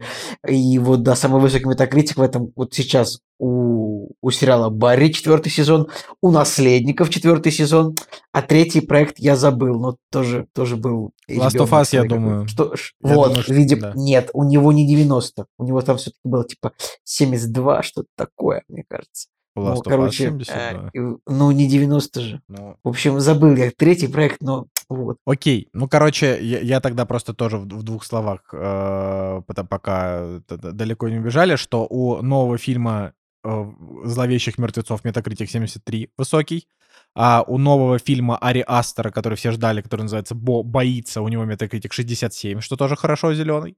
А, и у нового фильма Гая Ричи, который вот уже тоже вышел, который переводчик, который в России офи- в официальный прокат также выходит, а у него Метакритик 66. То есть, в принципе, в принципе, есть, есть что даже ждать, так или иначе. Хотя, ну вот. Ладно, но теперь точно поехали. «Кактус» — подкаст о кино и не только. Итак, первое из того, что мы сегодня обсудим, и единственное, что мы обсудим втроем сегодня, это первый фильм пятой фазы киновселенной, кинематографической вселенной Марвел, который называется «Человек-муравей и оса. Квантомания». А, Значит, у фильма у него, э, скажем так, и непростая миссия была, и непростая судьба сложилась. Значит, миссия у него была такая, типа, что он мало того, что запускает пятую фазу, после четвертой, которая, на мой взгляд, получилась классной, но на взгляд, мне кажется, 90% фанатов Марвел показалась не очень хорошей. Какой, какой там был последний проект, четвертый? Черная пантера? Да, да. Ну, нет, наверное, все-таки Стражи Галактики рождественский спецвыпуск, я думаю. А, не, ну, простите меня, ну, это как бы тоже... ну тогда тоже- еще скажи, я не знаю, этот самый э, ночной оборотень. Ну, э, Николай, это все часть фазы, это считается. Вот. а, Ну, короче, ну, типа, на мой, на мой личный взгляд, лучший проект четвертой фазы Марвел — это женщина, Халк, адвокат. Все, я как бы... Я теперь, я буду, я буду топить, я буду топить просто как Как, конченый как раньше писали, как раньше писали в интернете ППКС. Вот, да. То есть сериал с для- оценкой Для тех, кому 5,7. меньше 18. Сериал с оценкой 5,7, да. Но я вообще На должен MDB сказать, что 5,2. ты понимаешь, никто не понял гениальности. Никто не понял. Народ типа, не шарит. Легко женщина Халка- поставить девятку бойцо- бойцовскому клубу. Легко поставить девятку. Сложно Да. поставить семерку женщине Халк. А ты, попроб... а ты попробуй посмотреть «Женщину Халк», как бы, и подумать, что это не просто постирония, а это мета-постирония. Это как бы, как это в таблице постиронии, это типа седьмой level постиронии. Но мне кажется, что реально... Я жду, какую, какую она дальше профессию себе изберет и как будет называться следующий сериал. Женщина Халк строитель, может быть, Женщина Халк... врач, э, Женщина Халк, э, помощник э, сорви головы. прокурора. А, да. Короче, а, значит, возвращаясь к человеку муравью, муравью и осе. А, так вот, значит, э, у него была такая реально сложная миссия, потому что четвертая фаза Марвел, э, как э, люди, которые слушают наш подкаст, но не любят Марвел, они такие, ну как обычно, они обо всем разговаривают мало, но про Марвел это типа на два часа. Ребят, а- дропните 40 минут, типа вот следующий выпуск, следующий, следующий топик будет интересным, если что. Блин, ну мы постараемся, да, все должно быть интересно. А, ну, короче, а, это экспертный взгляд подкаста «Кактус», да, на киновселенную Марвел. Как бы, если говорить объективно, вот прям объективно, и вообще, забыв- вот я забываю про свое мнение. А, четвертая фаза, вот она что нам дала? Она нам дала нереальное количество сериалов, а, но при этом она огромное количество людей оставила в некотором недоумении, потому что они не до конца понимают, ну, типа, вот вы выпустили кучу всяких разных историй, добавили Мисс Марвел, вот эту там девочку, эту палестинскую, или откуда она, не из Палестины, откуда-то из, короче, вот то, что там с Индией граничит. Потом, значит, а, вот выпустили... Пакистан, наверное. Пакистан, да, наверное. Потом выпустили э, женщину Халка. Потом, значит, вот этого лунного рыцаря. Потом фильмы вот типа Тор, вот это вот все, которые, ну, реально многим людям не понравились. Там плохие спецэффекты, вот эти скандалы с тем, что спецэффекты все хуже и хуже. А, Доктор Стрэндж 2, который тоже, опять же, я люблю Доктор Стрэндж 2, но многие его не поняли, вообще его типа дико его засадили. Та- Точно так же, как и Тора 4. Мне он вообще кажется лучшим э, в серии, но многим показалось он плохим. В общем, по итогу огромное количество людей а, накопило вопросы к Кевину Файге, типа, Кевин, вот ты сейчас выпустил за четвертую фазу больше контента, чем за все три предыдущие фазы вместе взятые. Просто невероятное количество. Но мы не понимаем, к чему ты ведешь свою чертову киновселенную, вообще что там собирается происходить, и кто нам, наконец, из персонажей должен нравиться. Хоть кто-нибудь новый персонаж, симпатичный, кроме, конечно, женщины Дженнифер Уолтерс, женщины Халк-адвоката, хоть кто-нибудь симпатичный нам нравится будет, в конце концов, или нет хоть один новый белый супергерой будет или, или нет. Короче, миллион вопросов, да, к Кевину Файги, на которые он не отвечает, а продолжает как бы выпускать контент. И вот Человек-муравей и оса. Значит, очень важно знать, что Человек-муравей и оса Квантомания... Человек-муравей и оса Квантомания. Ты Квантомания. Уже был такой фильм Человек-муравей и оса. Да, вот Человек-муравей и оса Квантомания, третья часть, триквел, так сказать. Он мало того, что он продолжает историю э, господина Скотта Лэнга и его семьи, а, он еще и продолжает сюжет сериала Локи первого сезона, если вы его смотрели. Если вы его не смотрели, то, как бы, как обычно это в Марвел происходит, вряд ли для вас что-то глобально изменится. Кроме того, что вы просто не будете понимать, что злодея, которого показали в Квантомании, это как бы злодей, главный злодей пятой фазы, которого уже как бы показывали в сериале Локи. Вот. Это может быть такой микроспойлер, но в конце концов, давайте, да, догоняйте. Вот. А, значит, миссия этого замечательного фильма, помимо как раз-таки того, чтобы как-то достойно запустить пятую фазу после неоднозначной четвертой, это показать наконец-то вот этого самого злодея, вокруг которого будет крутиться следующие несколько лет франшизы, как вот Танос был в саге, значит, бесконечности. А это у нас сага мультивселенной. Вот в ней, значит, будет злодеем Канг-завоеватель. Покажите нам. И вот фильм вышел, и он дико провалился в прокате. То есть он, конечно, отбил свой бюджет, но при бюджете в 200 миллионов заявленном, и там наверняка еще маркетинг и так далее, после книги Роднянского я уже не верю цифрам на кинопоиске там. Вот, значит, 474 э, миллиона. А есть, и, а, а, а есть такое, что в книге Роднянского было типа, ну там на кинопоиске бюджет написан, там вранье всегда. Нет, такого, к сожалению. Ну или я еще не дочитал. Блин, вот это было бы, вот это было бы человечно так написать. Вы, вы там смотрите ваши цифры на кинопоиске, это неправда все. Не, но он просто говорит, например, например, о том, что да, фильму нужно там собрать два бюджета, чтобы окупиться, но при этом, а, при этом он ну, говорит, что фильм можно окупить даже если он не дособрал. Ну, то есть там есть, есть возможности дистрибуции на другие страны, и в некоторые страны, например, очень дорого продается какой-то контент. Я сразу вспоминаю историю, за какие невероятные деньги Первый канал покупал красотку, там что-то вот, ну, реально в миллионах долларов а, продлевая права на показ этого фильма, потому что его в России очень любят. Ну вот, значит, э, 474 миллиона долларов собрал э, «Человек-муравей» Аса Квантомания, а, показал «Злодея». Фильм при этом еще и очень короткий, то есть он идет два часа для истории, которая запускает нового злодея, как будто бы вообще какую-то новую историю. А, фильм коротковат. Поэтому я сразу скажу мнение. Мне кажется, что «Квантомания» — это худший фильм киновселенной Марвел, хотя я, напоминаю, люблю фильм, сериал «Женщина Халк-адвокат», который вообще все почему-то не поняли. А, он мне показался плохим по какой причине? Во-первых, при том, что у него бюджет 200 миллионов, мне показалось, что он очень дешевый, потому что графончик там, все на зеленом фоне, и графончик, ну, такой как бы, не то что мультяшный, он какой-то прям безыскусный, и то, что это зеленый фон, это прям очень хорошо видно. Вот э, я вспоминаю э, не знаю, первому игроку приготовиться, которую многие ругают, но там все выглядит как бы как будто бы внутри видеоигры, и поэтому все эти эффекты выглядят, то есть там тоже весь фильм на зеленом фоне, почему я привел это сравнение. Но там все выглядит естественно. А здесь выглядит так, как будто люди на зеленом фоне, а вокруг какие-то крокозябры бегают. В общем, мне не понравился абсолютно абсолютно этот фильм. Я знаю, что вам он понравился, вы сейчас расскажете, чем именно. Мне, мне, чем лично мне он не зашел. Во-первых, показался дешевеньким, а, при том, что, что он дорогой. Во-вторых, ни у одного из актеров, кроме на удивление, э, Джонатана Мейджерса, который сыграл Канга. Мощь. Ни у кого... Ну вот, вот, Николай, ну скажи, ну вот, вот можно же о нем, как я раньше говорил, что ну мощнейший афроамериканец Джонатан Мейджерс, можно же о нем так сказать? Нет, я просто можешь... не знаю, ну, у человека, у человека нос занимает пол лица, и губы занимают пол лица. Вот как вот, ну, то есть э, никакого расизма, просто, просто у него очень, очень, очень, очень массивные черты лица, при том, что, ну, э, в общем, вот так вот, да. Он а мощнейший, мне, в общем, актер. Джонатан Мейджерс не, не кажется мне очень приятным, справедливости ради, но как бы, блин, ему 33 года, офигеть, а выглядит на 40. Ну вы же знаете Короче... уже историю, которая сейчас с ним э, крутится вокруг него, о том, что от него все крупные фильмы вот-вот. Так ты сейчас ушли. расскажешь, подожди, я сейчас быстренько закончу, да, ты, ты расскажешь, что стало с Мейджерсом, это, да, это тоже важно. А, ну, короче, вот ты смотришь на Мейджерса, несмотря на то, что мне реально мне не очень нравится этот актер, но вот у него видна определенная за- заинтересованность. То есть вот он отыгрывает Канга, вот в этом фильме он абсолютно сливной. Вот абсолютно. Ну, то есть это злодей, как бы, понимаете, да, это глобальный злодей всей, э, значит, вот этой са- саги мультивселенной, которая будет еще Который три года идти. по- получает который получает по жопе просто в первом фильме, ну, как бы это Да, довольно странно. да, и его как бы, его вот здесь, в этом, простите за спойлеры, но это, come on, да. Короче, это просто злодей одного фильма конкретно здесь. Дальше понятно, что там еще будет продолжаться, а, вот, каким-то образом, не будем спойлерить каким, но будет. Но тем не менее, короче, здесь он какой-то вот именно очень слабый персонаж, но он его играет с душой. Все остальные, что Пол Рад, что Эванжелин Лили, что Майкл Дуглас, что Мишель Пфайфер, которая просто роскошно выглядит для своего возраста, просто роскошно выглядит, но тем не менее. А, Что, простите, Билл Мюррей, который здесь появляется на полторы минуты, забавный, конечно, но все равно. Как будто бы им всем было ну дико плевать вообще на то, что в этом фильме происходит.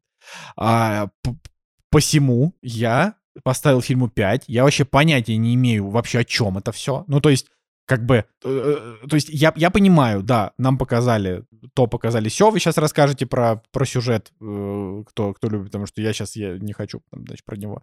А, вот, и как бы все понятно, что происходит, но непонятно нахрена, и я до сих пор считаю, что реально вот человек-муравей... Многие ругают, значит, Черную Пантеру, но я считаю, что Черная Пантера — это, конечно, кино не без дерьма, но там есть драматургия, там есть какое-то уважение к своей там культуре, бла-бла-бла.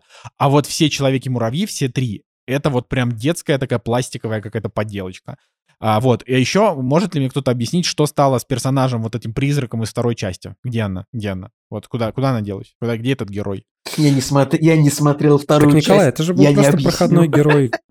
Хрен от... Жень, я тебе... Ты подожди, ты напомни, ты все, ты все в итоге посмотрел в, в четвертой фазе Марвела? Ну, кроме сериалов вот этих, ну, Локи я Ну, посмотрел, смо- не, а, подожди, то есть ты еще какие-то какие сериалы ты не смотрел, да? но я не смотрел Там была- ничего. Блин, я просто не помню. А, подожди, а кто ж... сре- Да, видимо, из вас... Вот вы вообще говнюки. Ладно, значит, а, там был... Так смешно всегда, так смешно всегда во время подкаста, когда Николай Солнышко вдруг резко вспоминает, что кто-то что-то не смотрел. Да вы просто бесите. Блин, Марвел надо весь смотреть. Ух, тут. Короче, а, так вот, значит, это к слову. Подожди, а, Марвел надо весь смотреть, а Человека-муравья надо смотреть? Человек-муравья все равно надо смотреть, потому что он как бы в контексте, просто это плохой фильм, но это другой вопрос. Так вот, я просто на твой пассаж, ты говоришь, вот этот призрак, там был проходной персонаж в сериале э, Хоукай, который очень хороший, очень хороший. Даже лучше, наверное, чем «Женщина Халк Адвокат». Вот так вот, если я могу сказать. Очень хороший сериал. А в сериале Хоукай там есть персонаж, которую зовут Эхо. Она появляется, типа, там на, на две серии, просто какая-то тетка. Вообще. Ну вот, неважно, просто тетка. А потом Марвел такие, делаем отдельный сериал про Эхо. И я такой, ага. Понимаете, да? Они в «Черная пантера. Ваканда навеки» показали вот эту девочку, которая чернокожая, которая собирает всякие штуки. Это, значит, героиня нового сериала «Железное сердце» Iron Heart, которая, которая вот тоже будет отдельная, типа про девочку, которая вдохновлялась Тони Старком. Поэтому здесь Здесь нет персонажей, на которых они забивают. М-м, нет, это сто пудов она где-то должна вылезти. Вот, ладно, так что я рассказал, давайте вы. Ну, не знаю, мне кажется, это довольно странный вопрос, потому что просто персонаж для развития второй части... Ну, ты же посмотрел краткий обзор. Посмотрел, да, так вот и, и вот непонятно, что с ней. Ну, захотят э, вернуться в следующих каких-нибудь частях, потому что здесь-то как бы, по идее, они в другом измерении все действие происходило, да, потом как бы они вернутся, и как будто ничего и не, не было, вот э, вернут ее в других действиях. Ну, это на самом деле не важно. Ладно, э, я недалеко от Николая ушел, у меня шестерка этому фильму стоит, и с одной стороны, мне кажется, что эта часть лучше, чем вторая, потому что во второй части вообще какая-то скучная тварина происходила, и Здесь-то все-таки как бы вот, э, вот этот квантомир, он а, выглядит визуально интересно, а там, ну, пару раз поуменьшали они здание, как бы, и на одной механике вырвать вот весь фильм тяжеловато, мне кажется, было. Ну, то есть он длинный, скучный, там все действие было во второй части в конце. И вообще главная проблема Человека-муравья и вот всей этой истории, когда вот я сегодня начинал смотреть э, «Квантоманию», я ни черта ребята, не мог вспомнить, что было в предыдущих частях и что было вот в этих э, других фильмах «Мстители» и так далее. Ну, то есть Так а что ты не посмотрел? Я ж тебе видос так нет, нет, сказал. нет, подожди, я рассказываю, как это изначально было. То есть я запустил фильм, появляется персонаж Мишель Пфайфер, и я такой, подождите-ка, а что там было? Вот, и я поставил на паузу, да, и начал а, уже гуглить э, в YouTube и спрашиваю эти ребята, что же было в предыдущих частях. Спасибо, Кадзекрэп, а, там все достаточно грамотно и четко разъясняется, прям в хронологическом порядке. Потому что если вы такой же, как я, советую, да, посмотреть, все будет понятно. И на самом-то деле э, изначально всегда Человек-муравей, мне кажется, был более детский, чем все остальные какие-то персонажи, которые там во, во всей этой тусовке участвовали. Но первая часть, она все-таки отдает каким-то интересным вайбом необычным. И чувствуется, что Эдгар Райт должен был ставить первую часть, какие-то наработки, может быть, от него оставались. И первая часть, она еще как-то выделяется, да, вторая для меня вообще совсем какая-то плохая. Здесь абсолютно проходной квантомания фильм, вот максимально. То есть мы все уже 300 тысяч раз это все видели на экранах, и всю эту графику всех этих персонажей и этих злодеев, которые на один момент появляются, да, их побеждают, и все, как бы ничего такого интересного нет. Но вот мир, он э, интересно выглядит. Ну, то есть какие-то разнообразные пейзажики, и вроде бы это все вторично, но вот этого всего столько много, что кажется, что ну и окей, ну красочно и более-менее приятно на это все интересно посмотреть как это развивается, да. Вообще у меня сложилось мнение, что это «Дети шпионов», это Марвел и это «Звездные войны» в одном каком-то флаконе. То есть какая-то адовая смесь, потому что это абсолютно детский фильм, с другой стороны, это абсолютно марвеловский фильм, а с другой стороны, попахивает империей Звездных войн в некоторые моменты, да. Кстати, я на секундочку прерву. Я тут выяснил, что Мишель Пфайфер и Пол Рад играли влюбленную пару э, в фильме 2006 года «Я никогда не буду твоей», когда ей было там за 40, а ему было там за 20. Ну, прикольно. Да, да, вот. Просто Коля написал, что это прям супер плохой фильм, а я начал его смотреть с каким-то вот прям э, максимально негативным вот этим вот предубеждением, а по факту оказалось, что он посредственный. У него не очень много юмора. У него есть юмор в начале, когда Человека-муравья называют Человеком-пауком. И все, в принципе. Ну, это, пожалуй, это самая, самая, самая лучшая шутка в этом фильме. Единственное, что мне понравилось, вот э, вы говорили про женщину Халка, о том, что это пост-пост какая-то ирония, да, и мне здесь вот второй момент, который, от которого я больше всего, наверное, прикольнулся, это вот от э, приспешника главного злодея. Модок, он при... мне тоже, он, он мне мне понравился, он прикольный. Он, кстати, он чудовищно сделан, но он прикольный, я согласен. Это, получается, злодей из э, первой части, который немножко трансформировался, и у него есть какая-то линия, которая на фоне всех остальных, она вырисовывает... А, то есть она простая, да, он был плохой, потом такой, хм, надо не быть э, диком. вот, и как-то у него прям чувствуется какая-то изюминка, может быть, какие-то эмоции, и что с ним происходит. Все остальное просто абсолютная посредственность. Это абсолютно абсолютная шестерка в таком понимании, что вот это прям проходной-проходной фильм, но в котором есть э, какие-то отдельные элементы, на которые вот э, ты смотришь и кажется, ну вот здесь масштабненько, здесь э, красивые краски, здесь великие какие-то актеры, которые, ну, прикольно выглядят в кадре. Больше всего мне не понравилась Эванжелина Лили, потому что она здесь вообще какая-то какое-то блеклое пятно самой себя. Ее персонаж Веснушки из Лоста мне по харизме и по привлекательности где-то на 10 голов выше, чем здесь. Вот Пол Рад, мне просто на него приятно смотреть смотреть. Мне кажется, вот по своей сути и по харизме, и по привлекательности это вот мой какой-то двойник, потому что я вот себя с ним ассоциирую. А, поэтому мне просто вот приятно смотреть на актера и на персонажа. А так в целом фильм вообще ничего не дает. Ну, то есть э, даже если вы его пропустите и начнете смотреть пятую фазу с какого-то, видимо, другого фильма, то по большому счету для вас ничего не изменится. Ну, просто с другой ступеньки начнется история и так далее. Но я последнее, что хочу сказать, это про злодея, вот который Канг-завоеватель, Джонатан Мейджерс. И смотрите, да, то есть получается пятая фаза, он главный злодей и так далее. А для меня это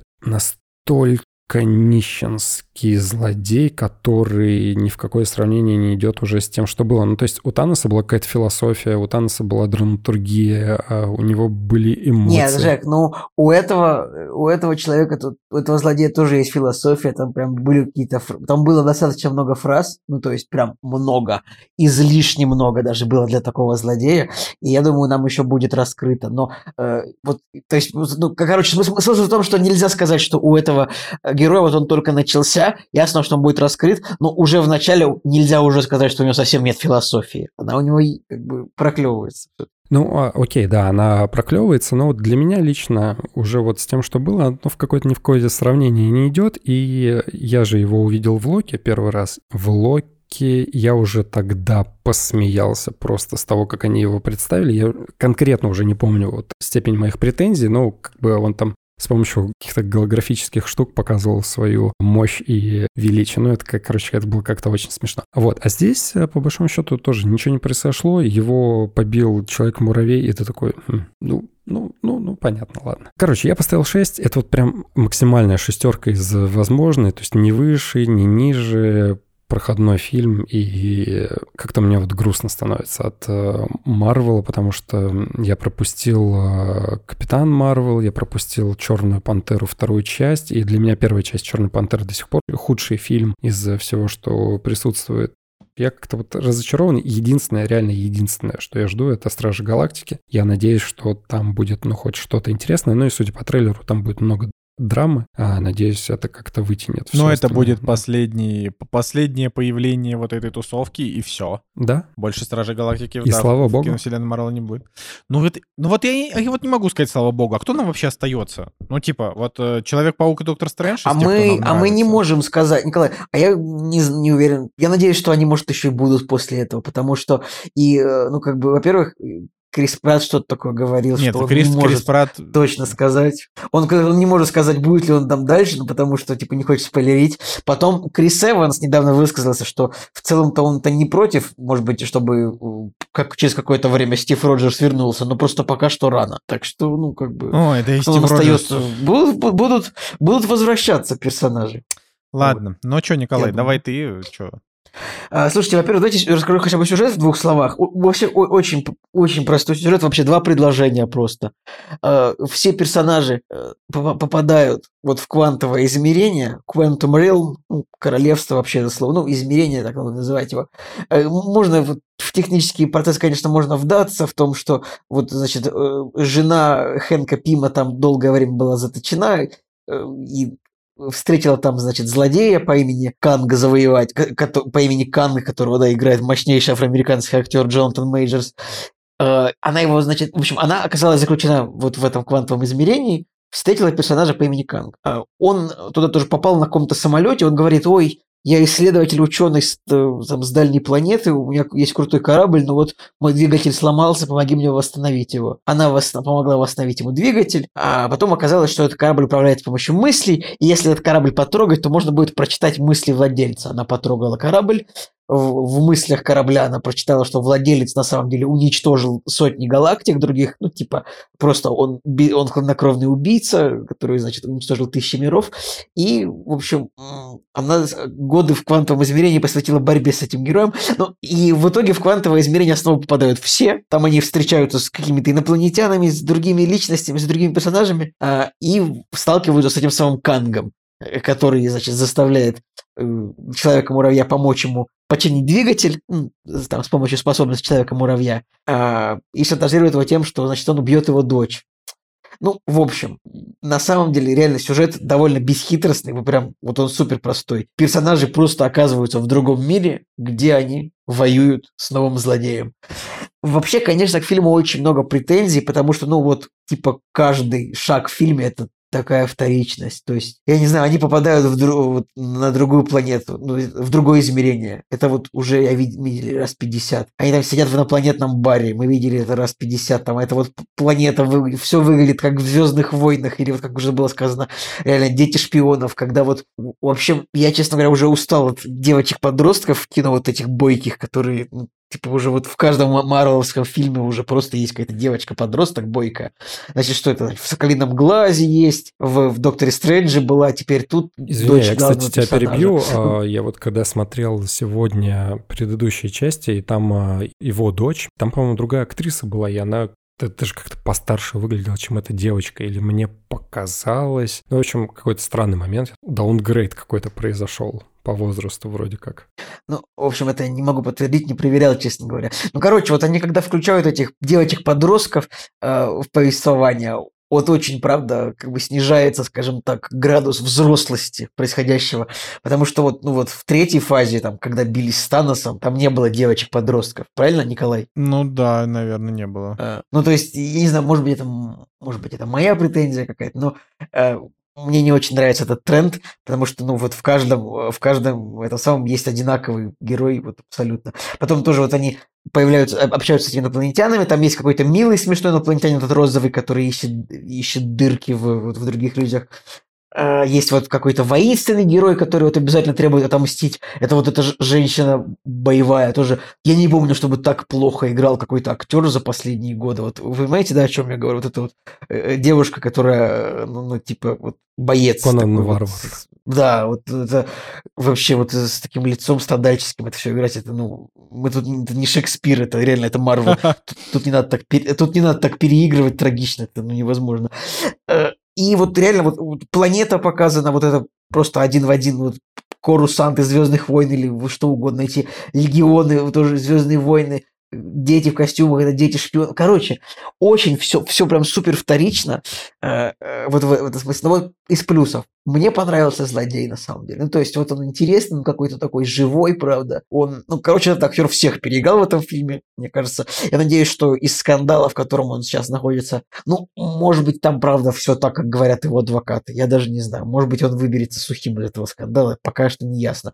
Пока, Пока что, что от него бы... все, кроме Марвел, уже отказались. Вот, ну, Марвел, понятно, просто поставили на него уже, блин, целую, типа, получается, сколько там, 7-8 фильмов, там, с бюджетом под полтора миллиарда, ну так, блин, так как бы тут, э, даже не знаю. Будет тяжело, наверное, быстренько заменить Джонатана Мейджерса на Майкла Б. Джордана или какого-нибудь другого Майкл Б. Джордан уже, уже, уже был во вселенной Марвел. Я считаю, что и пора что? вводить Идриса и, Эльбу. Николай, Все. Николай, Николай, ты можешь погуглить, типа, актеры, которые несколько раз играли во вселенной Марвел. Ну, это, понятно. Будет... Ну, короче, Идрис Эльбу вот, давайте. поэтому Идрису Эльбу 55 лет, если Нормально. Отлично, поэтому, отлично. Как бы... Э, в общем, крутой злодей э, с заделом на будущее, мне кажется, и перспективно. Что еще? Ну, актерский состав, в принципе, в целом прикольный. Как бы они играют, правда, все и не очень хорошо, реально спустя рукава. Причем, ну вот, мощь, причем они играют вот спустя мощнейшие рукава, очень глубоко, очень глубоко они спустили рукава.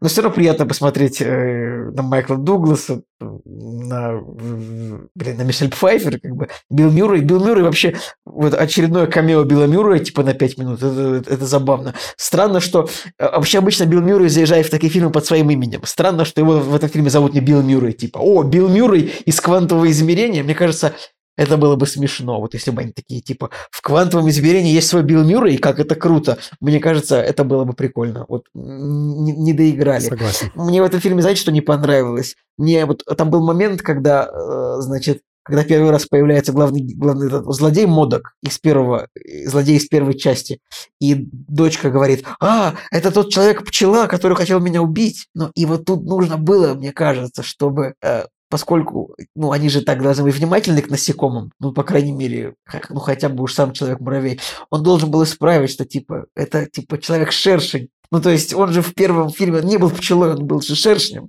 или кем-то таким, или да, вот, и вот она говорит, это человек-пчела, и я такой смотрю, и человек-муравей никак не реагирует на это, не исправив банальную неточность. Я думаю, я понимаю, что это я такой зануда, и что мне нужно, чтобы люди исправляли такие вещи. Но мне показалось, что вот это, это какое-то ну, неуважение к собственному лору. Типа, как бы мы даже не знаем, что у нас за герой был в первом фильме, будем так его называть. И даже не будет никто исправлять. Вот. Но, в принципе, вот финальная битва в фильме тоже как будто бы вот раз в восемь точно такие же битвы были вот в Марвеле. Короче, проблема фильма – это его вторичность. Все очень-очень похоже на то, что было. Но одновременно он все равно так легко смотрится. Он реально такой недолгий. Мне кажется, два с половиной часа туда не нужно было. Вот я за два часа, я реально я не успел устать, как бы развлекся, в принципе. Мне, мне понравилось. Я как бы, может быть, я потом на шестерочку исправлю, но пока я семь поставил, и мне было, мне было нормально. То есть мне не показалось, что это очень плохой фильм, мне показалось, что он прям супер вторичный, понаворовавший очень много похожего из того, что я не знаю, вот они просто в корабль, они садятся просто в корабль лететь, и типа Мишель Пфайфер управляет кораблем, она, вот, она, она пальцами а, по экрану разводит, вот точно так же управлял Оби-Ван, блин, или Куайгон в первых или вторых «Звездных войнах», вот вообще один в один, просто вот так же по экрану. Или там и даже Том Круз в особом мнении также. Вот, а, ну вот, какие-то вот визуальные вещи, типа, вот один в один выглядят, как я уже видел раз семь. То есть, ну, может быть, как-то можно было что-то и не показывать так же, как уже было. А так, ну, ждем следующие фильмы. Что ж, да, поехали, поехали дальше. «Кактус». Подкаст о кино и не только. А, Итак, ребятки, сейчас я вам расскажу о мини-сериале, который называется «Ломка», а в оригинале «Dope Sick». В общем, что вы думаете про Биг Фарму, так сказать, про заговоры фармацевтических компаний, вот про это все там, про такие вот теории заговора? Вот что вы знаете, что вы думаете, ребят? Что это все Блин. плохо? Ты будешь вовлекать нас в интерактив, Это все меня- Я просто, как это... Николай, у тебя должно быть мнение по этому я уже, я просто, видишь, все, час ночи у меня на дворе, я уже начинаю это а, потихонечку отключаться. А, я что могу сказать? Я помню вот эту замечательную историю про эту мошенницу, женщину, которая а, придумала, что, что она там будет брать какие-то анализы, и вот эти анализы, они типа будут показывать вообще все, что только возможно, и вот про нее там и сериал вот этот снимался и так далее. Я, я забыл, как Ну, зовут, там но- это не то, чтобы... Это женщина, компания называлась Tyrannos, э, Да, которую да, да, она да, да. создала. А как зову- звали саму женщину, я, честно говоря, тоже забыл, хотя я смотрел э, документалку. Что-то неё. Симпсон, Ну, понимаешь, нет, это было... Это был...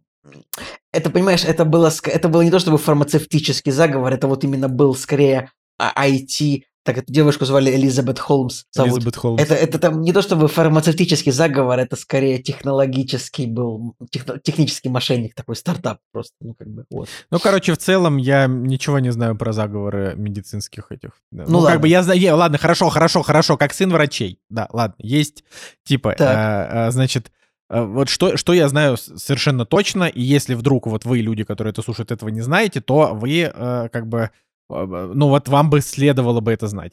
Соответственно, есть, э, ну как бы в любых таблетках есть действующее вещество а, какое-либо. У них там миллион разных названий. Ну, условно, вот у тебя есть, ты там, не знаю, пьешь от головы э, какой-нибудь, э, ну, какой-нибудь там анальгин, да, и этот анальгин, он состоит из, условно, какого-нибудь парацетамола, а, или из чего там состоит анальгин. Ну, в общем, неважно, да, и вот когда ты покупаешь какую-то какую-то таблетку, ты, например, ты приходишь в другой стране в магазин и говоришь, мне нужен, мне нужно вот это, и называешь им, не знаю, какой-нибудь эсцеталопрам, не знаю, и они тебе дают таблетки, которые могут называться в, в разных странах по-разному, но как бы по факту это одно действующее вещество. Поэтому тебе, по сути, тебе пофигу. Тебе нужно смотреть только, что за действующее вещество и в каких оно дозировках.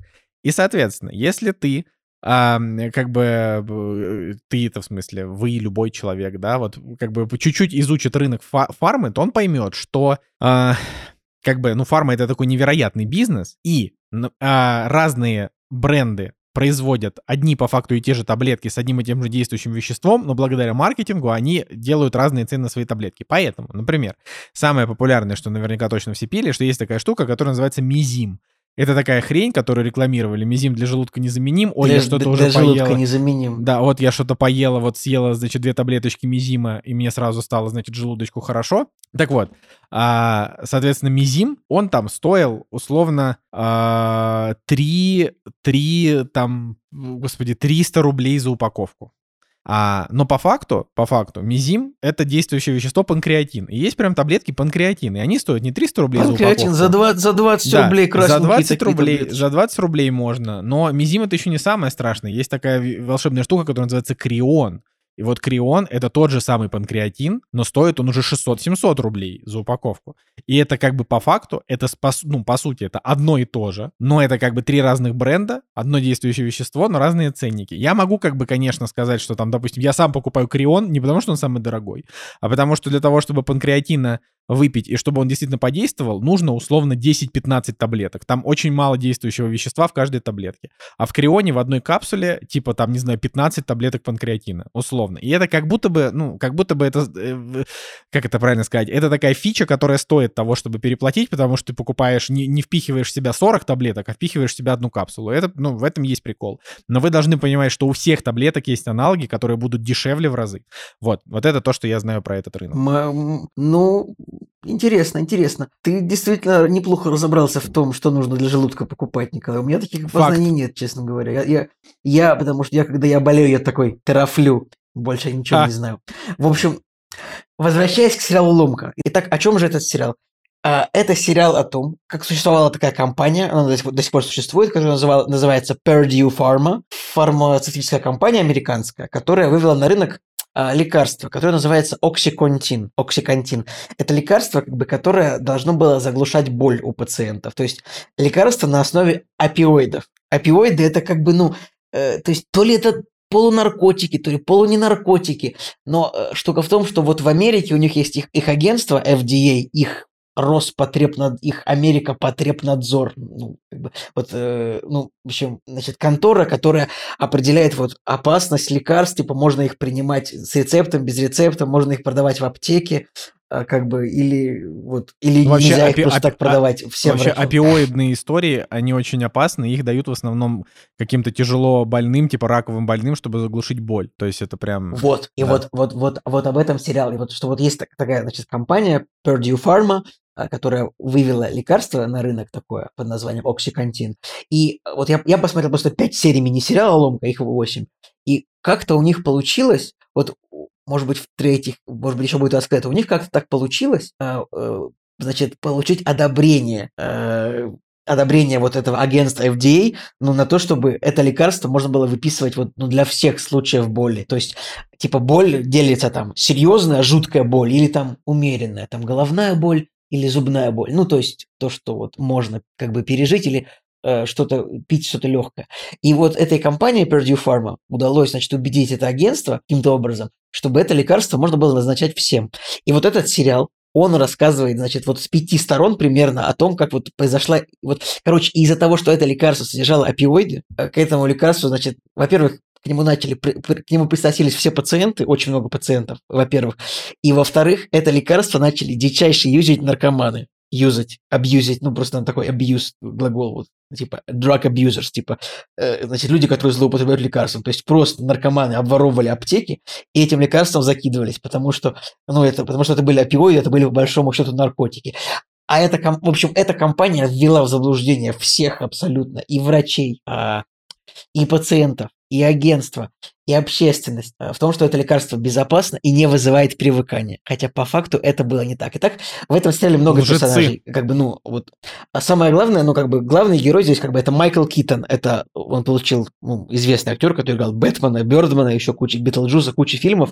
Он получил Золотой глобус за, за эту роль. У него главная роль, он играет, в, э, он играет врача общей практики в Как ты небольшом вы- американском вышел на этот городке. сериал, расскажи, я не понимаю. Э, Это, это очередной сериал, э, это очередной сериал, который в список добавила моя Аня. Я сразу скажу, я этот сериал нашел не я, нашла она, Э, потому что, ну, иногда же нужно смотреть то, что хочет смотреть твоя женщина, чтобы потом э, ты мог подтолкнуть ей пере- пересмотр пять сезонов во всех тяжких. Ну, ребята, запоминайте.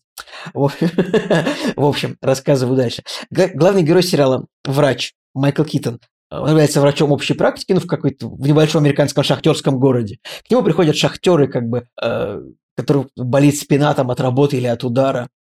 А И он им назначает какие-то лекарства, назначает, что-то назначает. И вот однажды, э, на- однажды к нему, к нему в гости, как в гости, к нему приходит типа sales rep, торговый представитель компании Purdue Pharma. Его играет, кстати, актер Уилл Поултер. Это, может, помните, такой парень, который...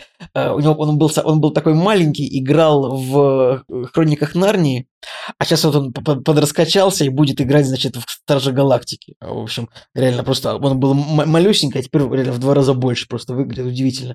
Как бы как человек может э, увеличиться в размерах, а просто как человек Блин, мне прям В дико общем- не нравится Билл Полтер, у него такое неприятное лицо. Ну, Он для него- меня у как этот, как- такое, это- такое немножко... Это такой английский Роман Курцин. Ну, да, в в общем, ну, короче, он тут играет торгового представителя, и тоже иначе нам показывается вот офис компании, э, офис компании, где, значит, проводится тренинг, тренинг для торговых представителей. И им говорят, вы должны подружиться с врачами, вы должны, там, я не знаю, подарить им цветы, сводить их в ресторан, подарить им билет на футбол, но вы должны, типа, заставить их назначать это лекарство. В общем, там прям это очень жестко показывается, как вот это, типа, как компания фармацевтическая проталкивает через торговых представителей, чтобы они работали с врачами, чтобы тебе назначали лекарства. И вот приходит, значит, торговый представитель к Майклу Китону и в общем, он по- подруживается с ним, и как бы всем по, по методичкам, вот есть оксикантин, это лекарство, которое не вызывает привыкания, начинаете давать э, значит, пациентам с 10 миллиграммов, а можно и 20 миллиграммов начать, а потом можно увеличить, и как бы вот это лекарство не вызывает привыкания, и оно поможет. И как бы Майкл Китон действительно дает пациентам это лекарство, оно всем сначала помогает, ну, то есть всем помогает. Ну, как, не то, что всем, там, пяти человек, пять, пять человек, дали? там Взятку дали ему или просто так? так в том-то и дело, что ну нет взятки. Вот просто приходит торговый представитель к нему. Он начинает с ним дружить. Он, он как бы, короче, каждому торговому представителю дают досье на врача. Типа этот врач любит кайф, крылья из КФС, любит футбол, любит рыбалку. И вот он приходит к нему с ведрышком крыльев, он такой говорит, слушайте, типа, доктор врач, это же ваша любимая еда. Тут такой, ну да, давайте мы с вами пообщаемся, покушаем.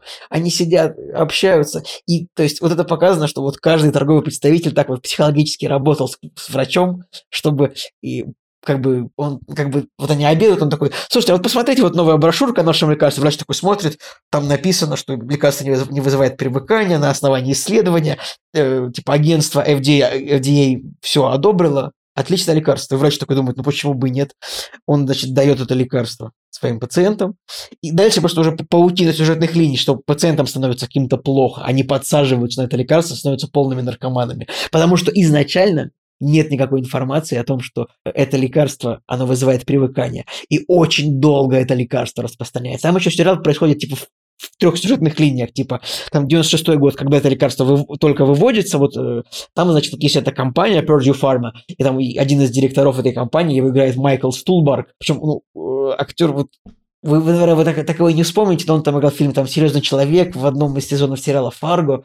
Э, но он тут, он еще стал что-то похож с возрастом на Хоакина Феникса. Вот он играет, значит, одного из SEO этой компании. Абсолютно демонический персонаж он тут получился просто, который такой, выводите это лекарство. А теперь мы изобрели таблетку 160 миллиграмм. Типа, типа они начали с 10 миллиграмм давать пациентам, а потом такие, нет, ну если уже есть сильная боль, Подожди, то давайте все, по это все 160 реальная миллиграмм. история. Это все реальная история по книге. Это все реальная история. Дальше персонаж там, это Розарио Доусон, актриса. Она, она значит, она играет э, сотрудницу DEA, Управления по борьбе с наркотиками, которая такая смотрит, такая типа, вот с появлением этого лекарства оксикантина, типа, ну, просто люди аптеки стали грабить, типа, на 500% больше в тех городах, где есть это лекарство. Она такая, ну, что-то, что за дела, давайте расследование. Типа, они там приглашают этих директоров этой компании, говорят, говорят, слушайте, прекратите, это лекарство нельзя продавать людям с умеренной болью, только, ну, только с очень сильной болью. Типа они такие говорят, да-да, мы учтем ваши пожелания. И, в общем, ну, начинается просто ну, война между э, управлением по борьбе с наркотиками и этой компанией. Дальше, Подожди, значит, э, есть нельзя, там, нельзя значит, просто типа их юридически им люлей дать, что типа... В том-то Ну, и дело, что вот нель- нельзя юридически дать им люлей, и в итоге им дадут люлей, но типа история началась там, в 99 году, и там к 2003 году там уже вот удалось что-то доказать, и, э, короче говоря, и только в 2022 году эта компания подала на банкротство, потому что, ну, их засудили. Но, о, вот, ну, э, короче, ну, это очень жесткая история, там прям жестко. Там самое интересное даже, что вот, вот главный герой, врач, как бы, который назначал это лекарство, он там потом сам попал в аварию, и ему врач такой дает ему такой, э, как бы, он, он- он- врач попадает в аварию, оказывается в больницу, у него поломанные ребра, и ему врач выписывает тоже оксикантин. Он такой, слушайте, ну я вам назначу 20 миллиграмм оксикантина. А тут ему отвечает, слушайте, а я обычно по 10 назначаю. А тут ему говорит, есть возможности индивидуальной дозировки. Это, а это просто у того уже более, более новая методичка от торговых представителей. И то есть врач врачу назначает 20 миллиграмм, и врач сам подсаживается, становится наркоманом. И ну это просто жесткая история. Там, э, потом он попадает даже в рехаб, ну, главный герой Майкла Китона. Это, ну, это даже это спойлер, но просто там много, много таких историй. Потом дальше там э, помощник прокурора э, тоже копает под эту компанию с этим оксикантином. Они такие смотрят, слушайте, а что это за исследование? Кто его одобрил? Типа, типа, потом они смотрят, что это исследование было через подставные фонды, типа, основано, э, это исследование было проведено на деньги самой компании, основанное через подставные фонды. Потом там тоже, э, значит, помощник прокурора, ему делают операцию в больнице, и он такой лежит такой, ему приходит врач и говорит, такой, слушайте, как вы себя чувствуете? Оцените свою боль там по шкале, вот такой, такой, 7. Он такой, ну, я назначу вам 20 миллиграмм оксикантина. Такой, а он сам, типа, борется с этой, он, он прям воюет вот с тем, чтобы этот оксикантин был на рынке, он такой, нет, никакого оксикантина. Он такой, и тут ему врач ему отрабатывает возражение, типа, из методичек, такой, это очень эффективное лекарство, оно не вызывает привыканий. Тут говорят, никаких опиоидов, дайте мне Викодин. Тут говорят, нет, Викодин хуже. И, ну, и, в общем, Ну, то есть вот прямо прям супер интересно показано, даже как те самые люди, просто которые, ну, занимаются вот борьбой с этим лекарством, они сами вынуждены либо принимать это лекарство, либо отрабатывать как бы возражения с врачами, э, которые им пытаются это лекарство впарить. Но, в общем, это прям очень крутая история в том смысле, что огромная компания вывела лекарство, которое вызывает привыкание, но им удалось значит, добиться легких регуляторных норм для этого лекарства, которое позволило это лекарство ну, назначать вообще при любом случае, потом совершенно невероятным образом агрессивно они там наняли там сотню торговых представителей, которые просто мощнейше пушили врачей, чтобы тебе назначали только это лекарство. И я так вообще подумал, ну что, ну это вот прям, это прям плохо, что какие-то, что вообще разрешено каким-то торговым представителям каких-то фармацевтических компаний вообще общаться с врачами. Ну то есть это, это прям совершенно бедовая, бедовая история, потому а что... я тебе ну, расскажу. это лекарство... Ну, ну давай, давай, давай, угу. давай, договори. Нет, да, короче, вот именно это лекарство просто, вот оно привело к просто куче смертей, просто к эпидемии, потому что вот это лекарство, как бы, даже, может быть, сами, сами эти самые создатели, может быть, и не хотели, чтобы так вышло, но оказалось, они такие говорят, вот таблетка надежно защищает, э, они говорят, такая, таблетка, она типа действует в течение 12 часов, а значит, наркоманы не будут им пользоваться, потому что они не смогут от него быстро кайфануть, значит, они не будут в нем заинтересованы. Но наркоманы быстро поняли, что типа эту таблетку там можно, значит, как-то немножечко размочить, немножечко растолочь, вдохнуть, и это будет кокаин просто. То есть, и так получилось, что э, одно из самых, типа, выписываемых при любой ситуации просто лекарством просто стал как бы синтетический опиоид. Э, вот, и это на самом деле очень жестко, то есть там как бы, ну, короче, и сериал круто снят, хорошие актеры, то есть уже Майкл Стулбарк, Майкл Китон, э, как я уже сказал, Розарио Доусон. Ну, в общем, просто эту историю, ну, я бы посоветовал всем посмотреть, вот как люди напишут, что типа спасибо Николаю Цугулиеву за э, советы с сериалом, как бы, ну, этот сериал тоже, ну, не я, а моя Аня откопал, откопал но э, как бы прям всем, прям всем советую, потому что интересно, конечно, и, и страшно от того вот, как вот, как все равно вот, как вот у больших, как у больших компаний, правда, есть как бы, ну, просто способы влиять вот на эти процессы, и они могут добиться, даже, может быть, в итоге их, на, их в итоге, может быть, зло будет наказано, как бы лекарство пропадет, но типа за 5-6 лет на рынке, типа, лекарство наделает дел, вот. Короче, вот я хотел... Поэтому это сериал, супер, ребят, ломка, сериал, сериал производства Хулу, как бы по, по книге реальная, реальная история, поэтому сериал 2021 года. И, кстати, вот, вот сериал 2021 года, вот я, я немножко гуглил, и вот смотрю, что вот, вот, ну, вот процесс, процесс связан с этой компанией, они до сих пор длятся. То есть, ну, это еще там лет на 20, наверное, это будет все как бы длиться. Вот. Поэтому, наверное, пока что, пока что все всем советую.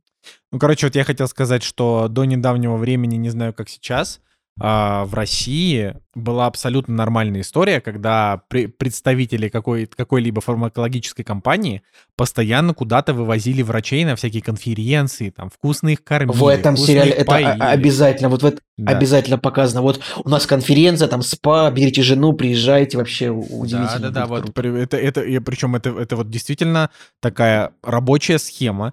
А, И я, например, помню, как вот моя мама, которая врач, соответственно, а там один период своей жизни, ну, какой-то рабочий, она довольно часто посещала разные конференции. То есть, конечно, там не было такой истории, что тебе буквально втюхивали методичку, по которой ты там это, вот, э, ну, я всегда у мамы спрашивал, типа, мама, вот, э, вот, вот вам там, ну, какую-то какую штуку, да, там вот рассказывают, а это действительно вот так хорошо, и она, как умный здравомыслящий врач, да, она как бы, он- она всегда говорила, ну, ну вот как бы я типа не вижу вот конкретно в этом, а, в этом лекарстве э, что-то сильно отличающееся от схожего лекарства с таким же действующим веществом, вот о чем я вначале говорил. Но при этом, при этом, справедливости ради, иногда действительно появляются какие-то лекарства с таким же действующим веществом, но которые просто работают немножко прикольнее. То есть в том числе а, ну, как бы, опять же, я как сын врачей, как бы я, у меня нет такого, что, ой, да там все без таблеток. Я на самом деле очень мало таблеток пью, а, только для желудка, когда надо, как бы, но в целом я, типа, там, у меня нет проблем с головными болями, там они, не знаю, раз в год у меня голова болит, поэтому я могу выпить какую-то таблетку. Но у меня есть определенные тоже там истории со здоровьем, которые я, конечно, не терплю, как бы, а пью таблетку, чтобы оно прошло. Вот, все, ну, мне кажется, у многих, у многих такая, такая история бывает. Типа, я, я как бы, я не против фармы, фарма норм. Вот, но интересно, что вот в какой-то момент, несмотря на то, что там мне всего 31 год, я такой думаю, блин, ну вот как бы когда у тебя, например, высокая температура, да, ты можешь пить вот эту штуку, и она как бы помогает тебе кратковременно, чисто вот на 10 минут. Можешь вообще не пить ничего, а просто горячий чай с малиной фигачить, потеть и за неделю выздоровеешь. А можешь пить вот эту штуку, которая как бы помимо того, что она, а, ну типа там снимает у тебя симптомы, она еще как бы и вирус убивает, и ты вылечиваешься типа не за 7 дней, а, например, не знаю, за 4 или за 5. Вот, и ну, в, в этом есть какие-то свои определенные приколы. Но я, опять же, я как бы полноценно поверю в фарму только тогда, когда придумают нормальную таблетку, блин, от рака. Где таблетки от рака? Сколько уже? Вот скажите мне, пожалуйста. Уже а сколько а лет? Се- сегодня читал текст, сегодня читал текст, что, значит, глава компании Модерна обещает к 2030 году что изобретут они. Но как бы... Ну, как бы, да. Обещать можно все, что угодно. Обещать можно, да, все, что угодно. Но, тем не менее, короче, фарма-бизнес — это супер интересно. Вообще, Николай, спасибо, что рассказал. Я, это очередной сериал, который я добавлю себе в список, и, скорее всего, в ближайшие 10 лет я его не посмотрю. Но мне было действительно очень любопытно это, конечно, все слушать. Вообще такие истории, как, как вот, например, например, а, Настя недавно рассказывала, что она смотрела сериал про мужика, который намеренно а, травмировал своих пациентов. Сейчас я, я проверю. Оно, по-моему, называется, блин, то ли хороший доктор, то ли, ну, не уверен, что хороший доктор. Короче, это э, хороший доктор есть такой сериал. Хороший доктор, да, это, друг, это, да, это другой это сериал. Там. Короче, вот, да, вот есть сериал, и просто если, не знаю, опять же, Николай, тебе, может, еще кому-то там из зрителей, а, сериал про а, это по, по реальным событиям точно так же, про мужика, который работал каким-то там хирургом э, костным и так далее, который намеренно делал так, что его пациенты становились инвалидами, даже несмотря на то, что у них было не такие страшные проблемы, а он их как бы наоборот, он, он типа своим лечением он их трав травмировал. Вот, и про то, как, собственно, его там расследовали тоже агенты ФБР с одной стороны в сюжетной линии, потом его сюжетная линия, потом пациентов его, которых он там жизнью испоганил. И вот это действительно реальный человек, который сейчас сидит в тюрьме, вот, э, за свои как бы преступления, но вот то, как к этому все шло. Ну, короче, такой жесткий мир. Жесткий. Всегда, конечно, хочется Жесткий. смотреть Доктора Хауса, просто потому что он классный, и за каждую серию он просто разгадывал кейс, но вот. Ладно, Жека, давай расскажи про «Однажды в кино», потому что ты совсем не разговариваешь. Я, я... Ну, сериалы, да, вы знаете мое отношение.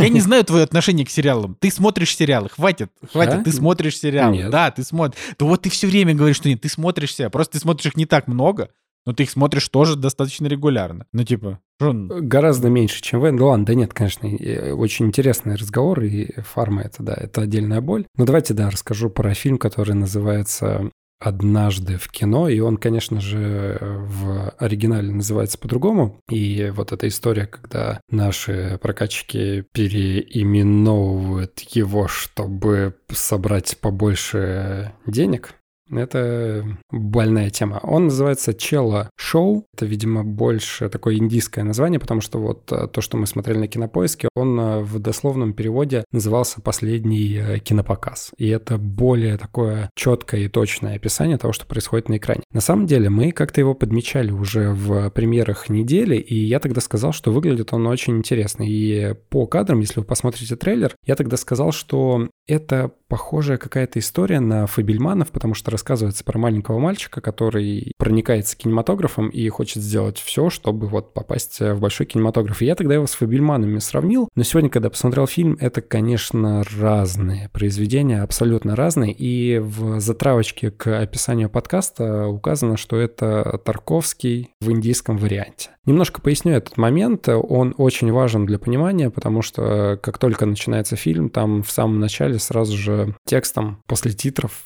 перед началом действия там идет э, текстовая вставочка, которая говорит о том, что с уважением для всех людей, которые проложили вот путь в кино. И там перечисляются фамилии братья Люмьеры, Эдвард Мейбридж, Дэвид Лин, Стэнли Кубрик и Андрей Тарковский. То есть вот несколько фамилий вынесено. То есть э, типа шесть человек. Там Спилберг, какого, какого-нибудь, какого-нибудь Спилберга там нету? Ну, Смотри, это я чуть дальше расскажу, но вот в начале именно вот эти люди вынесены в э, список, и фильм начинается, и там сразу же есть затравочка на то, что это вот такое авторское большое кино, которое пытается быть вот таким фильмом, который можно через, ну, сквозь историю пронести, да, и ориентироваться вот на вот этих э, больших режиссеров. И это круто, потому что это самый нетипичный индийский фильм, который я видел в своей жизни. Ну, то есть, что для нас индийское кино? Это какая-то экзотика, которую мы э, в большинстве своем на большом экране редко встречаем, да, и какие-нибудь танцы, песни, трюки необычные и так далее, и так далее. А здесь это вот именно история мирового кинематографа, которая сконцентрирована в одном маленьком мальчике, который прогуливает школу ради того, чтобы попасть в кинотеатр и посмотреть фильмы, которые крутятся на пленке. И это круто. И то есть и этот мальчик, он из бедной семьи, которая зарабатывает тем, что продает на станции чай людям, которые вот останавливаются на остановке, да, и вот они раздают этот чай и получают какие-то деньги. Ну, то есть абсолютно бедная семья. Но вот эта вот э, тяга ребенка к кинематографу, вот к тому, что он видит на экране, и даже, я бы сказал, не к кинематографу, а тому чуду, которое вот трансформируется из этого кинопроектора, из этой пленки в виде света попадает на э, большой вот этот экран. И вот эта магия кино, которая передана, это очень круто. То есть там ребенок в буквальном смысле пытается поймать свет. И я в своем шаблонном каком-то восприятии думал о том, что, ну, наверное, история будет развиваться по конкретному какому-то классическому действию. Вот мальчик, да, он увидел кино, как в Эбельманах, да, ему понравилось, он захотел э, взять какую-то камеру, повторить, и у него получилось какое-то гениальное действие, и вот он дальше, дальше, дальше, да, будет подниматься по ступеням и потом э, поднимет свою семью из нищеты. Тут будут песни, танцы, вот это вот все? Нет, э, здесь есть буквально несколько моментов. Ну, то есть есть. То есть есть... Нет, смотри, я это не к тому, что я не пытаюсь очернить. Просто есть индийское кино, которое типичное индийское кино, каким бы классным оно ни было, там все равно будут песни и танцы. А есть типа а, Дэнни Бойл «Миллионер из трущоб», где как бы Нет. кино Блин, про я Индию, сейчас но... тоже думал, типа, Дэнни Бойл, типа вот. Ну. Я говорю, это самый нетипичный, самый нетипичный фильм индийский, который я видел. Здесь есть 20 э, секунд танцев, но это не классические танцы, которые мы знаем, да, в индийских картинах, а это так, что вот мальчик через окошечко небольшое, в, где вот механик Мон- крутит. Монтажная? Ну, не монтажник, а не монтажная, а где вот механик крутит кино. Блин, как же это комната кино... Сейчас погуглим, как называется комната киномеханика. Да, вот э, он через вот это маленькое окошечко киномеханика комната вот этой вот э, смотрит кино, да, и он видит вот эти вот танцы, и они просто немножко вот повторяют э, движения за этими актерами и так далее. Короче, история не идет по типичному вот этому восприятию. Жек, извини, пожалуйста, эта комната называется либо киноаппаратная, да, киноаппаратная. или проекционная, или, аппара... или, или аппаратная. Вот по-научному аппаратная, а в народе кинобудка. Все, я не мешаю больше. Короче, очень много омажей, таких вот кадров э, к Тарковскому, э, широкие планы, да, какой-то вот персонаж по центру, очень красивый свет. Классно. Вот на очень таких известных, популярных мировых режиссеров это кино ориентируется, и вообще в самом начале все, что вот связано с персонажем, это поезд прибытия поезда. То есть сразу понятно, что какие-то вот отсылочки у нас имеются. И дальше история развивается так, что мальчик, вот он а, посещает этот кинотеатр, да, но ему нельзя, то есть у него нет денег, родители ему не разрешают и так далее, и так далее. И вот его киномеханик вот этот, он его приютил в обмен на еду. Тут тоже в фильме показывается, как вкусно готовится индийская еда. Это вообще какое-то отдельное отдельная боль, потому что мы смотрели и сразу же э, слюни текли, очень кушать хотелось, потому что очень потрясающе это все передавалось на большом экране. И в конечном счете фильм, он повествует о том, как мальчик своими руками, то есть он даже больше становится не э, как человек, который снимает, да, хочет снимать кино, а он становится человеком, который пытается повторить э, кинопроектор вот этот, и он с своими друзьями крадет пленку и пытается вот из подручных средств соорудить кинопроектор, и устроить, сделать свой маленький кинотеатр. И это, конечно, очень трогательно, это очень красиво, как игра света, вот это вот получается как из каких-то простых вещей, буквально выкрученные лампочки и э, увеличительного стекла возникают э, картинки на какой-то простыне обычной, и люди вдохновляются тем, что они увидели, потому что они живут в бедной деревне, и, им, и они как бы никогда такого не видели, и им даже мечтать об этом тяжело. И это прикольно, то есть этот мальчик, он э, не то что даже себе, он и окружающим показывает мир вот этого кинематографа. И И в конце происходит, ну, понятно, что я не буду до конца прямо сильно раскрывать, э, что происходит дальше, но в конце происходит классическая такая история. Вот э, мы с вами смотрели фильм э, Филини. Маменькины сынки. Маменькин сынки, да, где главный персонаж бросает вот всех, да, и уезжает на поезде в новую жизнь. Что у Сарантино в его «Рука Бога», да, вот... «Рука Бога». Мальчик, вот этот Бога. подросток, ну, сам Сарантино, который мечтает снимать кино, и вот он тоже садится в поезд, уезжает из Наполи, да, и уезжает там в Рим или куда он там уезжает. И здесь такая же история, да, то есть в конечном счете персонажи там трансформируются, понимают некоторые ценности, и этот мальчик тоже на поезде точно так же вот уезжает. Это не повторение, а это вот дань уважения, короче, вот этим большим режиссерам и вот этим э, великим фильмам. И в конце, когда фильм заканчивается, там есть классный момент, когда перечисляются все э, такие большие великие режиссеры. Ну, то есть в начале перечислены режиссеры, ну вот прям вехи, да, истории, а в конце вот э, Тарантино, та-та-та, еще Скорсезе, та-та-та, еще, еще, еще много-много-много кого. То, как это делается и каким способом соотносится с миром вот этого мальчика, вот эти вот фамилии режиссеров, это, конечно, очень круто. Я в итоге от фильма получил неимоверное удовольствие, то есть он в какой-то степени ничего нового особо не рассказывает, но то, как он передает мир, то, как он рассказывает о магии кинематографа и как она может влиять на умы, и э, чем вообще кинематограф является для людей, да, для определенных людей, для кого-то это магия, для кого-то это обман и так далее, и так далее, для кого-то это средство заработка. Короче, это очень классно, и это действительно такой великий индийский фильм, который э, мог бы вообще, мне кажется, получить Оскар, ну просто он э, не дошел, да, его не заметили, его не посмотрели, а, или он просто существует в другой реальности. Но по большому счету это фильм, который мог реально получить Оскар как, не знаю, лучший фильм, лучший иностранный фильм на э, иностранном языке. Блин, звучит классно. Я вот реально, зад... я, я, короче, я посмотрю его. Блин, меня заинтересовало. Я еще трейлер посмотрел, пока ты рассказывал, ну, без звука просто, чтобы ты говорила, на фоне картинки происходили. А, очень классно, правда, выглядит. Вот я вообще задумываюсь о том, что вот, например, «Рука Бога» такой клевый фильм, который абсолютно прошел вообще мимо там, мимо Оскара, хотя у него была номинация за лучший фильм на иностранном языке. А, как бы, а кто в итоге взял лучший фильм на иностранном языке в 22 году за Оскар? А, «Сядь за руль моей машины» взял. Ну ладно, «Сядь за руль моей машины» тоже классный. Но, блин, «Рука Бога», наверное, лучше. Но я даже не знаю, сложно сказать. Ну, короче, я просто, да. Это, это скорее всего, автобиография, возможно, может, это какой-то собирательный образ. Ну, просто почему Фабельманов так хвалят, хотя это, ну, ну как Короче, бы... это фильмы вообще в разной категории. Ну, то есть, э, если там большой режиссер, он пересказывает свою историю, и это выглядит как глянцевый журнал, который уже никому не интересен, и это такая поп-культура больше, да, то здесь именно душа и именно уважение к профессии, к вообще вот части культуры как таковой, ну, что такое кинематограф. Это классно. И даже в конце есть супер трагичная история, э, от которой даже не хочется плакать. То есть там нет э, слезливых моментов, которые тебя бы э, на слезу пробивали, да, или на хихи какой-нибудь. А просто вот именно трагедия такого какого-то среза времени, когда ты понимаешь, что все, вот вот эта эпоха ушла, и начинается новая. И нужно просто сделать шаг вперед, чтобы войти в нее. Ну, короче, очень классный фильм. Я вам советую. Если вам нравится Тарковский, то это вот такая реальная индийская версия Тарковского, вот с примесью итальянского вот этого вот классического какого-то кинематографа. Да, это, это правда хороший рассказ и хороший совет. Блин, у нас сегодня прям вообще очень удачный выпуск, я смотрю. Мы прям много хорошего рассказываем. Ладно, у меня напоследок, э, вот, хотя я вообще сказал сегодня пацанам, я не хочу постоянно говорить напоследок. я, уже от этого устал. Но пацаны такие, нет, ну, Николай, блин, ну, ты, мы не ты вывезем. Ты можешь. Мы не вывезем, давай.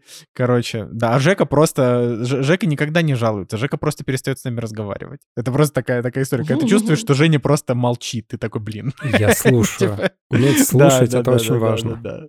Женя, не в подкасте, не в подкасте. это вообще... Ладно. А, Покер Фейс. Значит, э, сериал, Леди который, э, который вышел, да, на, на, на, на. А, вышел он, соответственно, буквально в этом году, а, буквально совсем недавно, в январе он релизнулся, 10 серий там вышло, значит, и вот я его посмотрел. Как вообще это произошло? А таким образом, что вот бывает, ну, знаете, все, все кто слушает «Кактус» постоянно, все знают, что у меня сотни сериалов начато и не закончито, да, я как бы там время от времени у меня возникает какое-то настроение, я такой, вот, надо досмотреть, а есть какие-то сериалы, которые как бы первостепенные в рейтинге важности, типа вот сейчас, например, «Миссис Мейзел» начался, там пятый сезон, я его специально не начал смотреть, потому что я жду, когда он весь выйдет, и тогда мы сядем и просто будем кайфовать вообще от души, а, вот, а, но бывает такое, когда вот у тебя куча сериалов, и как бы и среди них, ну, уже просто нету сериалов даже с рейтингами ниже 8, все, уже просто только одни сплошные шедевры. А, но нет настроения смотреть ни один из них. И вот с покерфейсом я такой думаю, блин, э, как-то вот наложилось, что очень много людей его, э, значит, не среди одной стороны моих знакомых, а с другой стороны, да, его посмотрели, а, значит, э, сказали, что ой, неплохо, там Наташа Леон, если вам нравится, а мне нравится Наташа Леон, а, то, значит, смотрите. Если вам не нравится Наташа Леон, если не нравится, не смотрите ни в коем случае. Вот, э, типа, получилось прямо удачно. Плюс мне понравилось, э, что про него рассказали, типа, это сериал, в котором убийство происходит в начале, а расследование убийства идет потом. То есть ты сразу видишь, кто совершил преступление, а потом видишь, как приходит к этому, значит, дело. Вот, э, стало любопытно, захотелось посмотреть первую серию. Э, ну и я могу сказать, что вот по моему личному скромному мнению, Райан Джонсон наконец-то сделал что-то стоящее. Вот реально, наконец-то, что вот я могу сказать, что типа вот, вот это действительно что-то дало современной киноиндустрии. Потому что вот если объективно, значит, кто не знает, кто такой Райан Джонсон? Ну то есть вы сто пудов все знают, просто мало ли в голове у вас нет. Это значит чувак, который наиболее известен своей диалогией «Достать ножи», и стеклянная, ну, достать ножи и стеклянная луковица. А, он же снял «Звездные войны 8», самый вот этот вот, а, как правильно сказать, самый эпатажный эпизод а, всей киновселенной «Звездных войн», после которых там было очень много разговоров.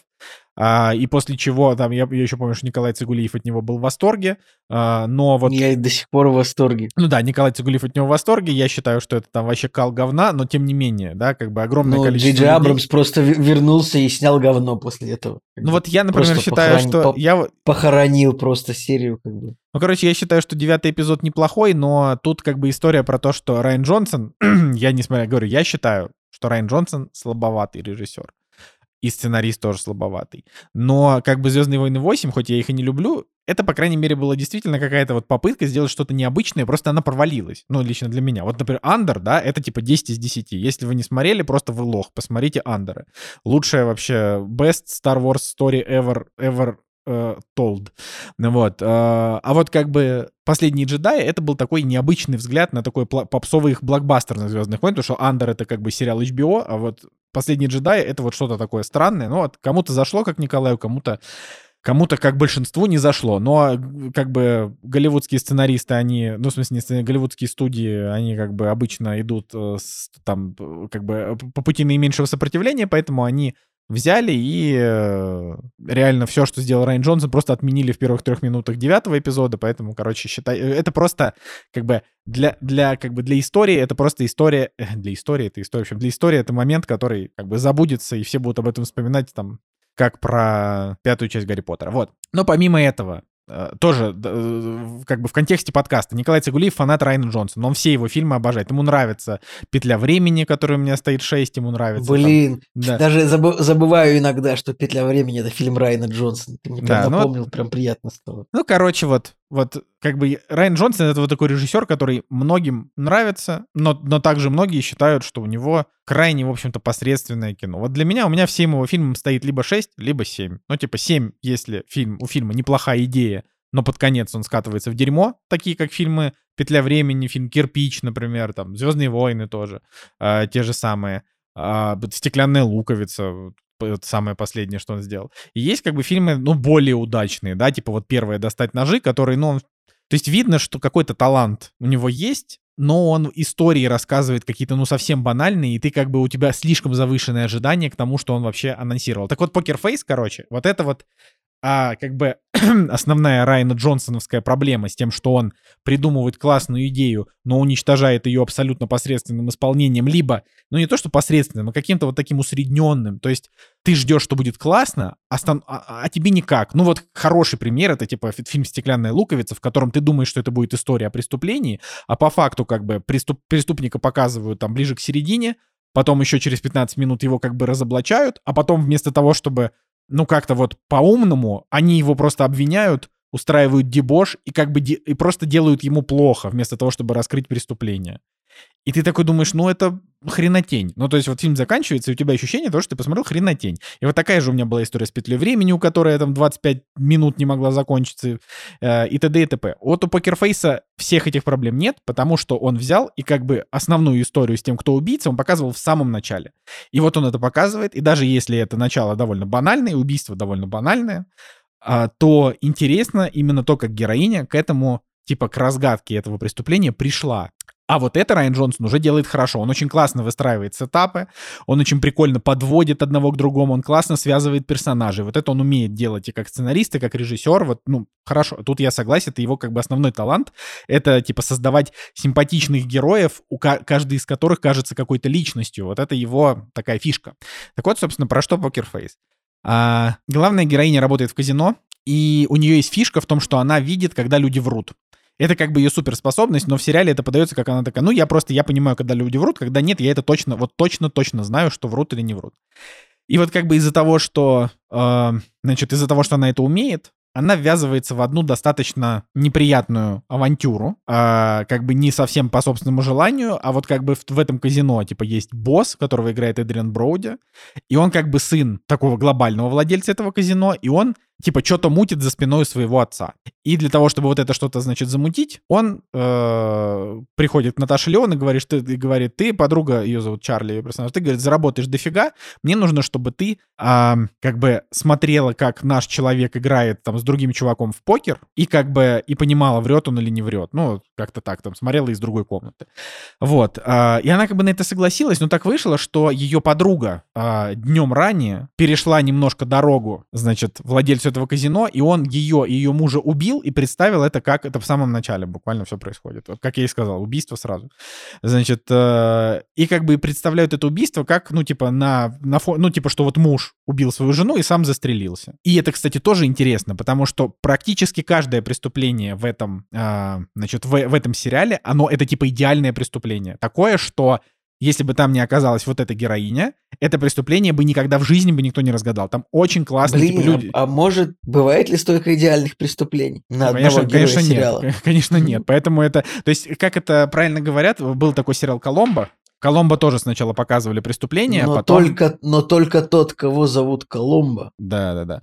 Вот, а, но я, честно говоря, Коломбо смотрел в таком глубоком детстве, что я не помню вот этого нюанса, что там сначала показывали. Я просто помню, что он ходил такой в своем плаще курил там что-то сиги и был такой харизматичный и старый.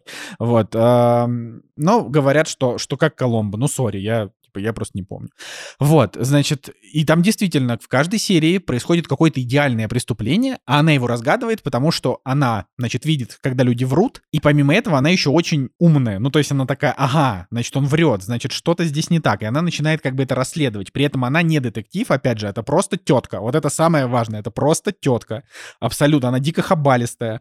Она такая супер супер такая простецкая. Ну, то есть это вот, ну, не знаю, как ее объяснить. Ну, как такая просто, просто Люда из, из Сызрани, э, без no offense to Люда and Сызрань, просто, ну, такая типичная, я не знаю, кассирша Скажи, из супермаркета. Ты можешь сказать, ты можешь сказать, ну, из Оклахомы, ну, типа, чтобы не ну, обижать я пот... Наш ну, чтобы...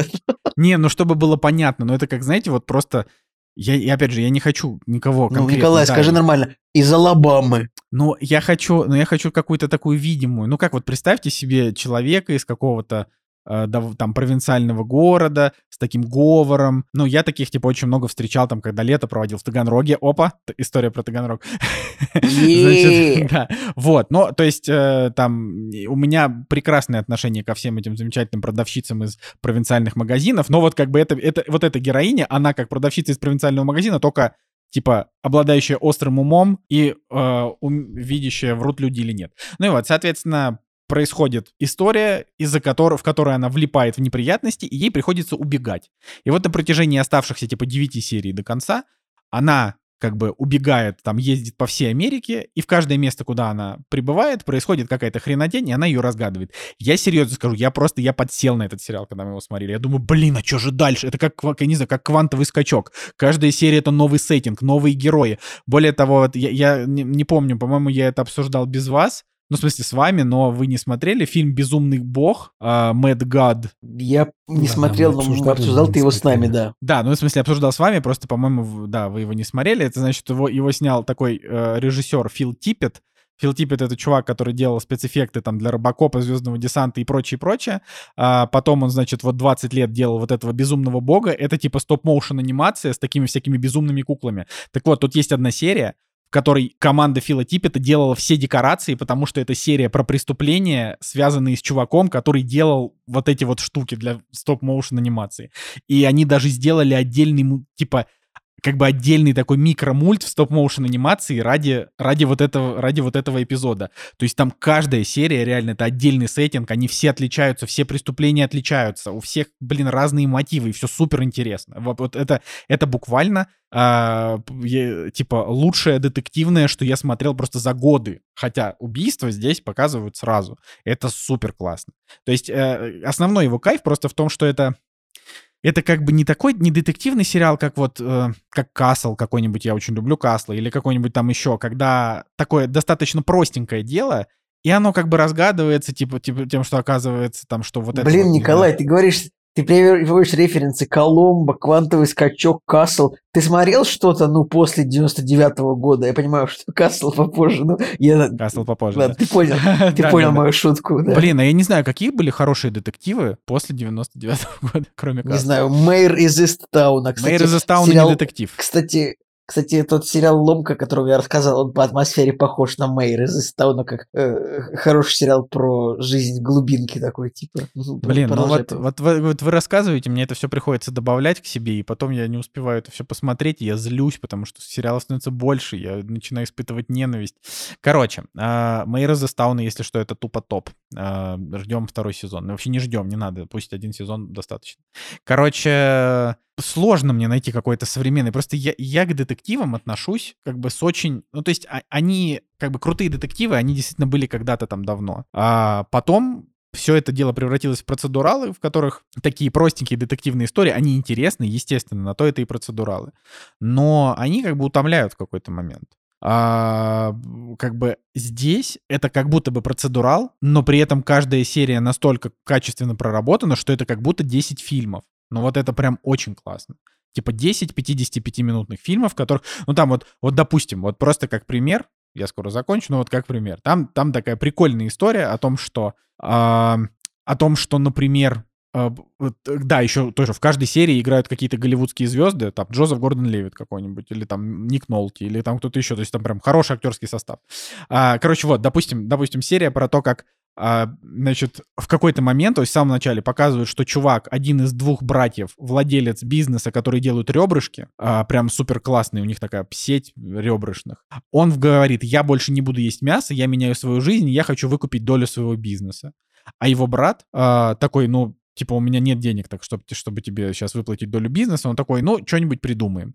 И тогда этот брат, значит, решает его убить, и он это подгадывает таким образом, что он, что он типа, вот просто чтобы вы на- нарисовали себе эту картину, да, значит, каждый вечер, когда там люди приходят и слушают, и, и- и жрут эти ребрышки, этот чувак, он как бы ведет такой вечерний подкаст прямо из своего фургончика, где он рассказывает, типа, о том, как, какое классное и вкусное мясо. Так вот, он заранее записал 15-минутный кусок, он этот кусок пустил, в это время он выбежал из трейлера, значит, э, до этого он предварительно усыпил своего брата, он дал ему пиво, в котором были таблетки, он, значит, помыл эту бутылку, бросил ее на пол, а, пустил газ в этот, в, типа, короче, в трейлер, где, где живет его брат, и, типа, и, и дальше взорвал. Ну и, собственно, его брат там и погиб, как бы, будучи до этого усыпленный. Потом он вернулся в свой трейлер, где как бы все еще была включена запись его разговора, как будто бы вот он все эти 15 минут рас- э, общался с людьми, типа вот, э, которые в его кафе находились.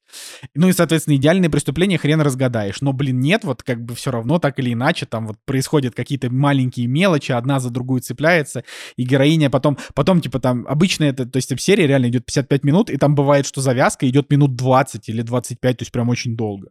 Вот. И, типа, через 25 минут появляется главная героиня, и ты понимаешь, что она была во всех этих событиях, которые показывали раньше, просто ее не показывали в кадре, что она там была где-то тут, э, на что-то она уже даже повлияла заранее, и она начинает это как-то расследовать. Короче, я приятно удивлен, тому, что Райан Джонсон смог из себя выдавить что-то талантливое.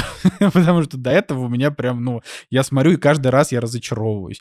А тут я прям не разочаровался. При этом это, конечно, не шедевр, ну, очевидно, да, это не лучший сериал десятилетия, и даже наверняка не лучший сериал года. Просто вот если вы любите что-то вот такое, чтобы вам просто было интересно смотреть, и вот без дерьма, просто вот тебе круто на протяжении 10 серий. Вот это надо, надо прям смотреть. Вот, это все, что я хотел сказать. Ну, интересно. Ну, извини, Николай, что мы, что мы не смогли тебя поддержать, хотя я вроде как обещал, но не додержал ты так, к сожалению. Ну, может, я еще посмотрю, посмотрим. Не, ну как бы я, из, из того, что я смотрел там последнее время, это вот именно такой редкий случай, когда тебе действительно э, ну, тебе, тебе, как бы, тебе не оторваться, потому что я вот, я серьезно говорю, там настолько не похожие друг на друга истории, что ну вообще, то есть там как бы, там они, ну, очень классно. Я уже думал, что вот, вот исписались, типа, господа, э, там, э, голливудские сценаристы, все истории более-менее похожие, там отличаются только Uh, там, не знаю, разность сеттинга и актерская игра. А здесь вот действительно там раз, и, например, серия, где она попадает в дом престарелых, где живут две э, стар, старушки хиппи, которые когда-то были типа там, которые когда-то сидели в тюрьме и были террористками. А, ну, то есть, то есть каждый раз там прям вот одно на другое, на другое, ты думаешь, блин, класс, и все в рамках одной серии, там вся, все развязывается, то есть там нет такого, что остаются какие-то вопросы, то есть тебе идеально все разжевывают. Я просто, я фанат такого дерьма, типа, то есть тебе прям все показывают, все объясняют, это такой идеально. И, и дальше, вот, ну, прям, прям вообще. Вот, вот, вот я не знаю, ну как мое почтение, короче, это прям реально очень качественный развлекательный сериал. Вот, так что такие вот дела. Да, ну что, на этой прекрасной ноте тогда предлагаю заканчивать наш абсолютно долгий подкаст Такой этой неделе. Да, спасибо за ваши вопросы, как говорится. Да. Мощнейший, просто ультимативный выпуск получился, мне кажется, долгий прям. Да, да, ладно. Я, как это, я, я смог выдержать, э, как бы у Николая Цигулиева там, блин, 23 часа. Нет, вот. Николай, у меня 0,56, неправда. Ну, у меня пожалуйста. разница времени с тобой всего час. Ладно, Ставьте, пожалуйста, лайки подкасту за двух с половиной часовой выпуск. А, пишите комментарии, советуйте нас своим друзьям, мамам, сестрам, братьям, э, всем людям на этой планете, всем вообще. Вот. А, те, кто по-русски не говорят, э, пусть, э, значит, это, слушают просто тембр наших приятных голосов. Вот, ладно, с вами был Кактус, меня зовут Николай Солнышко. Меня зовут Николай Цугулиев. Евгений Москвин. Всем пока, до следующей недели.